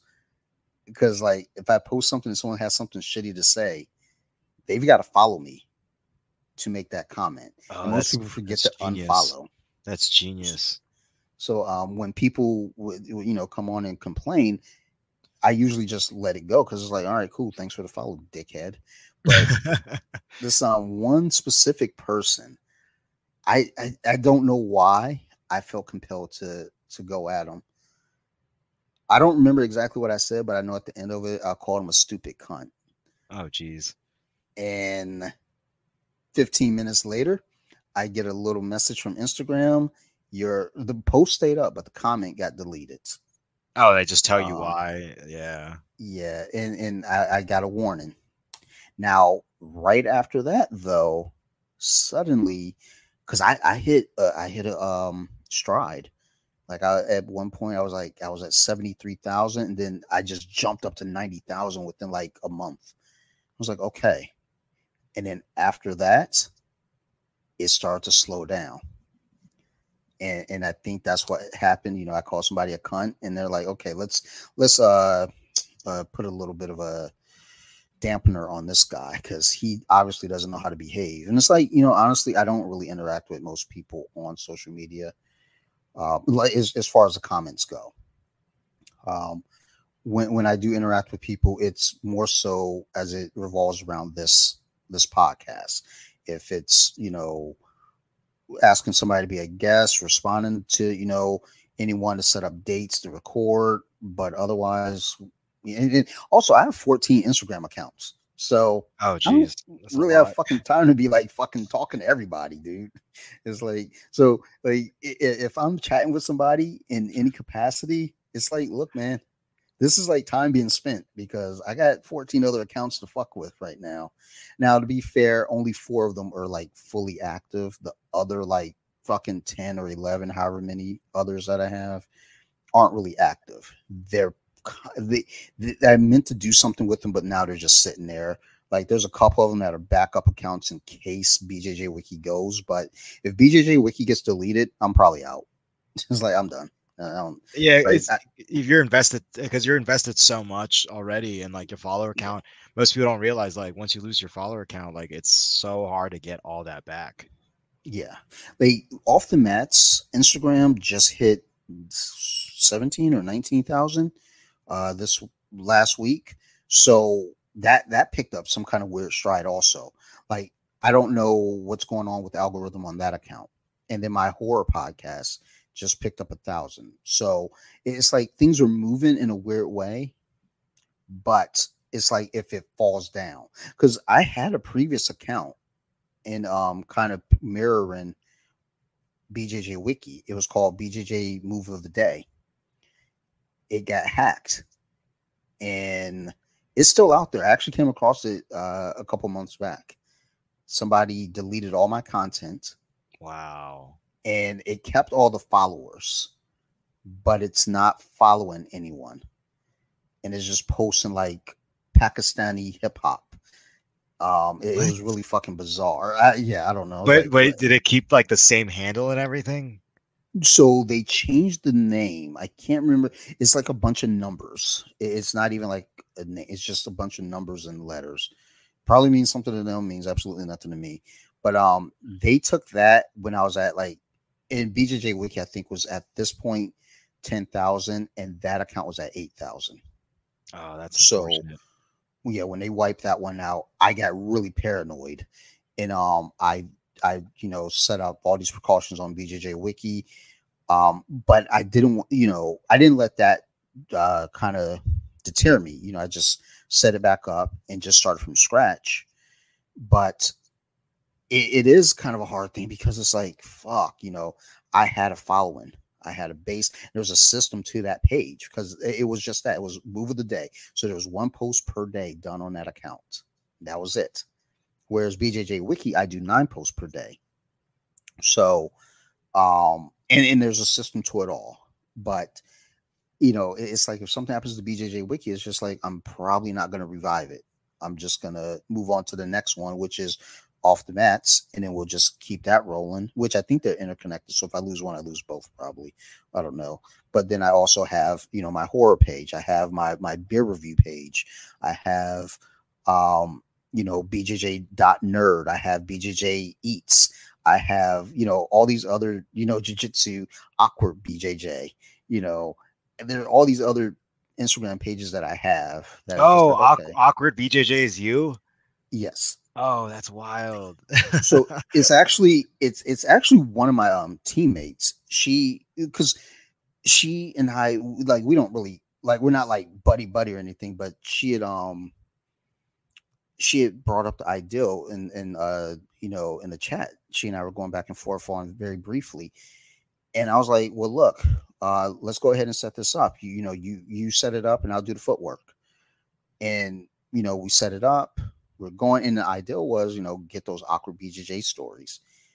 But it, it, was it's a lot harder than it seems to get people to open up. It'd probably be easier now with the podcast but um yeah it's like it's still there. I don't really do anything with it and i know she she doesn't mess with it. So it's like but i have it where it's like okay the footwork you know the groundwork is here. So if i want to i can you know bring this back to life.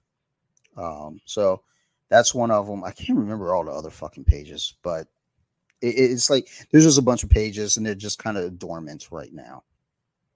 So and it's got to start somewhere. I mean, it's just like that's for. I mean, I'm struggling with one account right now with BJJ Meme God, and uh, I just um, I just launched a clothing line this past year, and managing that managing managing that is a nightmare. Uh, one of my friends actually had a following, uh, pretty sizable following, and he was like, you know what, I want to do a clothing line, and uh, I was talking to him about that, and he was like, oh yeah, I already have a following, so if we can get your clothes on my page, I'll just delete all my photography, you know, you know, let's just be partners and you know start selling your clothing designs. I was like, all right. So it's like a weird combination of like jiu-jitsu streetwear also but like I'm trying to work on getting gis and rash guards kind of set up. So it's kind of like my like little little baby right now that I'm like my project baby that I'm kind of like nurturing. So it's like hopefully gain some traction. So I'm kind of working on that. I know that uh I was talking to Tracy about um you know doing that and I wanted her to be like one of the first athletes I would sponsor for that clothing line so that way you know she would do that but you know with her being out for the whole com- uh, comp- competition year and you know her Instagram being deactivated it's kind of hard to like contact her these days. Yeah, understandable. Um, well, I mean, like you said, you, you know, you got to start somewhere and, and, you know, just kind of getting the ball rolling on that. That's a huge thing. So, um, you know, whatever I can do to help, let me know. Like, you know, show notes, I'll, you know, definitely put links in the show notes. I'm actually on your page right now and I'm just looking at links. I'm going to end up probably just putting your Linktree in the show notes, um, but also mentioning, you know, what's in there so people know. Um, but yeah, whatever you need from me, let me know the the first link under my profile uh, i actually my clothing line uh, no kings only gods uh, i launched mm-hmm. that this past year with one of my friends so um, we have like like a wide selection of like different things you know women's clothing you know men's clothing and uh you know right now we have a good chunk of like hats accessories along with like short t short sleeves long sleeves basic you know like um I, am what am I blanking on? Tank tops, that's the word, along with a bunch of hoodies. I know that since it's getting like colder out, um, I know that people yeah. would want hoodies, but um, definitely, um, I'm I'm definitely trying to promote it. It's just like weird with the whole like Instagram algorithm, so I'm trying to definitely figure out that a little better. But uh, in terms of designs, like I'm, I, I gotta tell you, man, like I was staying up like weekends at a time. You know, Friday, Saturday, Sunday, I was getting maybe two, three hours designing the website, uh, just communicating with the team of artists I'm working with just to make sure like the design is like, you know, pretty much like I don't want to wear something if I don't believe in it. So Mhm. my my whole thought process was I don't want to put anything out that I wouldn't personally wear, and um, I don't want to because some of the designs that I have that I've seen, you know, with certain jiu-jitsu clothing companies, I'm like, were you drawing in the dark? You know, like you know what I mean? Like I look at this design and I'm like, I just don't like, and I got kind of frustrated because I was like, I don't really like this. I don't really like how they do it, but like, um, what inspired me to do it was like someone was like, "Oh, dude, you make some, you, you have some good ideas, some some clothes," and you know, and uh, the more I got to do it, I was like, I can do this, you know. And uh, one of my friends, uh, uh, Maggie, she's a she just got her black belt uh, last year. Super super great girl, um, high level grappler, like from what I've seen, and she's amazing. She's amazing as a person. Uh, her brand uh, that I love wearing, the best rash guard and uh, grappling shorts you'll ever buy. Uh, her her brand is uh, BJJ Couture, and uh, she actually gave me a discount code. So I'm I'm more like I'm really happy that you know I was able to work with her on that. But like she's just her brand is just you know head and shoulders above a lot of things. Like you know compared to like other brands that you know I've tried like the high high priced ones that I've tried them all. You know hers doesn't fall apart. Hers lasts a long time. It's comfortable. So and like I don't know. Just wanted to give a quick plug for her because, like, you know, I've been I've been buying her stuff from like when she started off, and you know, I, I love promoting her page because it's just such quality stuff. And you know, if it's something that I want to wear, you know, I want to make sure everyone else knows that hey, this stuff is great. You know, you should definitely give it a mm. try. If not, buy like maybe a you know a fight kit, you know, rash guard, some shorts. So it's also like not going to cost you an arm and a leg. You know, it's not going to be this hundred dollar Shoyoroll rash guard. You know, it's it's with like a weird design on it. You know, it's to be appealing to the eye and it's to be you know fairly priced. So I definitely feel like that's where my clothing line is kind of aimed at as well. You know, it's to be fairly priced. Every design's to look a, a, lot different for the artwork, and it's to be super comfortable. Um, I just finished um, my uh, my sample run with a few people and everyone I gave uh, the samples to, they were like, "I love it." We washed the sweat, the hoodies, the t-shirts. The the print stayed on, didn't wrinkle, didn't crack, and you know, mm-hmm. I'm I'm really glad that I took that extra step to really be very picky about what template I use for my products, and you know, which artist I go to, which artist do I want to keep working with, and uh, what's you know what I want to continue in what direction. So right now, I'm kind of working on like a manufacturer for the rash guards and the gis just to make sure that it's not cheap. It's uh it's it's the performance is good. It's not too heavy, things like that. So there's a lot of things that I'm working on, but um, it's good that you know I don't I don't think I've done a good job. I'm guilty of not doing a good job with uh, promoting it on my page, but I, I don't want to be that guy that posts it like every day, like hey buy my stuff, you know. But like every now and then I'll drop a plug. But um, I plan on doing like a giveaway uh, in the near future, probably maybe uh, sometime this month, just to make sure, like, be like, I just want to get my brand's name out there, just to make, just to kind of figure out, like, hey, is this gonna be, just to give you know people like an idea, like, hey, is this a good brand? And some guys like, oh, this is super comfortable, it's super soft, so that way, you know, at least you got to start somewhere, is what I was thinking with that. Yeah, absolutely. Um, and and it's I, I, hear you on the you know not want to promote you know be that guy that's promoting your own thing constantly. You know the funny thing is someone just gave me shit about that. It's like I I do you know a couple shirts through uh Teespring. You know just kind of you know like uh here's you know here's a link go there get, get a shirt get a, a, a mug or some some bullshit I don't know give me five dollars. Um, and they were saying they were telling me like, dude, you got to promote your shit more. I was like, you know, it, I think there's just something about that, you know. But I hear what they're saying, but it's like, eh, you know, I don't want to bombard people with my shit. You know, no, exactly, like, and I, yeah, and I know at one point someone I, I kept promoting like my friends' businesses and like you know people that I really I really like their products, but I kept doing it to the point where I was doing it with like memes and everything. So someone like commented like all the time, they're like, "Oh, BJJ ad god," and I'm like, "Oh my god!" Like, so I mean, you know, I think I don't know. It's just the funny thing is I won't promote my own thing, but I'll promote the fuck out of everybody else's shit. Like it's like I, I stand behind everybody else's product because it's like, look, well, especially if you're doing your own thing and, and you're you're you know putting in the work. Like um, I had uh Mike uh Shakan, I think I'm saying his last name correct, but uh Asgard 503. Um, I had him on here, and you know, we talked about you know the gis that he's making and, and all the work he puts into it. And it's like, you know, shit like that you want to promote when somebody's, you know, actually putting in work, like you're putting in the designs, you're working with a team, you know, it's like, yeah, you want to promote those things. Or at least I, that's that's me. I'm like, dude, I want to promote the fuck out of that because like your hard work deserves recognition. You know, um, you know, I was just looking at uh, BJJ Couture, which ironically enough, you know, because I I follow so so many different things. I pull it up, I was like, oh, I'm already following. Okay, cool. Just started scrolling through more. and I was like, oh, okay.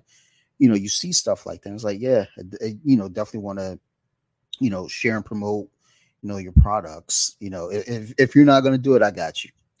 Um, you know, like I said, whatever, you know, whatever you're cooking up, whatever you're working on, you say, hey man, you know, throw this in your stories, throw a link on it. I got you, throw it on the on the main feed, you know. I'll put it up there. I'm a team player. So this has been fucking great. Um, before we get out of here, Patrick, you got any shout outs or mentions that you want to uh, throw out there for us? Uh, for first and foremost, uh, to uh, one of my friends, uh, Tracy again. Hopefully, uh, her recovery goes well for her for her knee surgery and whatnot. Um, hopefully, everything. I know there's some complications there. I really hope she does well, gets recovers, and then gets on the mat and starts winning, just to start winning gold medals again, like she did this past year. So I just want to do that, and then uh, that's um, and then um, as I mentioned before, I have a clothing line that I just started. Uh, no Kings, Only Gods. So I'm uh, actually in the process of uh, releasing one of the kits to uh, the first sponsored athlete that I have planned up. So he's uh coming up coming up with like the you know the Pan Am's comp- competitions as well. So he's going to be on that scene. So I'm really excited to be sponsoring him. But uh, other than that, I mean, it's been great. Really appreciate you having me on the podcast. No, no, dude. Thank you for uh, giving your time to do this and and just I, am always appreciative of anyone that wants to share their time with me. So yeah, I can't thank you enough. Um, yeah, I'll definitely you know make sure to put in the show notes um, your links and everything. Um, you know, like I said, I, I, I love sharing and promoting other people's uh, things. So I definitely want to, you know, whatever way I can help, let me know. I want to get eyes over there, you know, for you as well. For everyone else out there, as always, thank you so much for all the support. Um, thank you for everyone who listens. You know, this is a lot of fun, and I wouldn't do this if I, you know, didn't have some kind of traction. Actually, honestly, I'm lying. If I had one listener, I'd probably still do it. You know, but um, but it does help. You know, when I see uh, the downloads coming in, especially with with a lot of guests. You know, I think that's really cool. So thank you everyone who's been supportive. Thank you everyone who's been tuning in for all these great guests that have been coming on lately. Uh, super duper appreciated. Uh, I want to give a big shout out as always to Nerd Rage Radio. This is going to come out much later, but I'm actually going to be on their podcast tomorrow. But by the time you hear it, I would have been on their podcast a week ago. So, um, you know, go check them out. Uh, Bobby, Chris, Joe, great guys. That that's actually how I got into podcasting is through Nerd Rage Radio. I just recently had Bobby and his family over on my horror podcast. We talked about The Exorcist, so go check that out too. And also, the last shout out goes to that other podcast that I do called So You Like Horror. It's about scary movies. With October and everything being here, we like to talk about a lot of that scary shit. And going into 2023, we're going to try to do something really cool with it. We're going to talk about scary movies through the decades. So uh, stay tuned for that and uh, go check it out. Um, otherwise, as always, thank you, everybody. Love you to death. This has been a lot of fun. You guys keep listening, and I'm going to keep making these shows. So thank you, as always, everybody, and bye.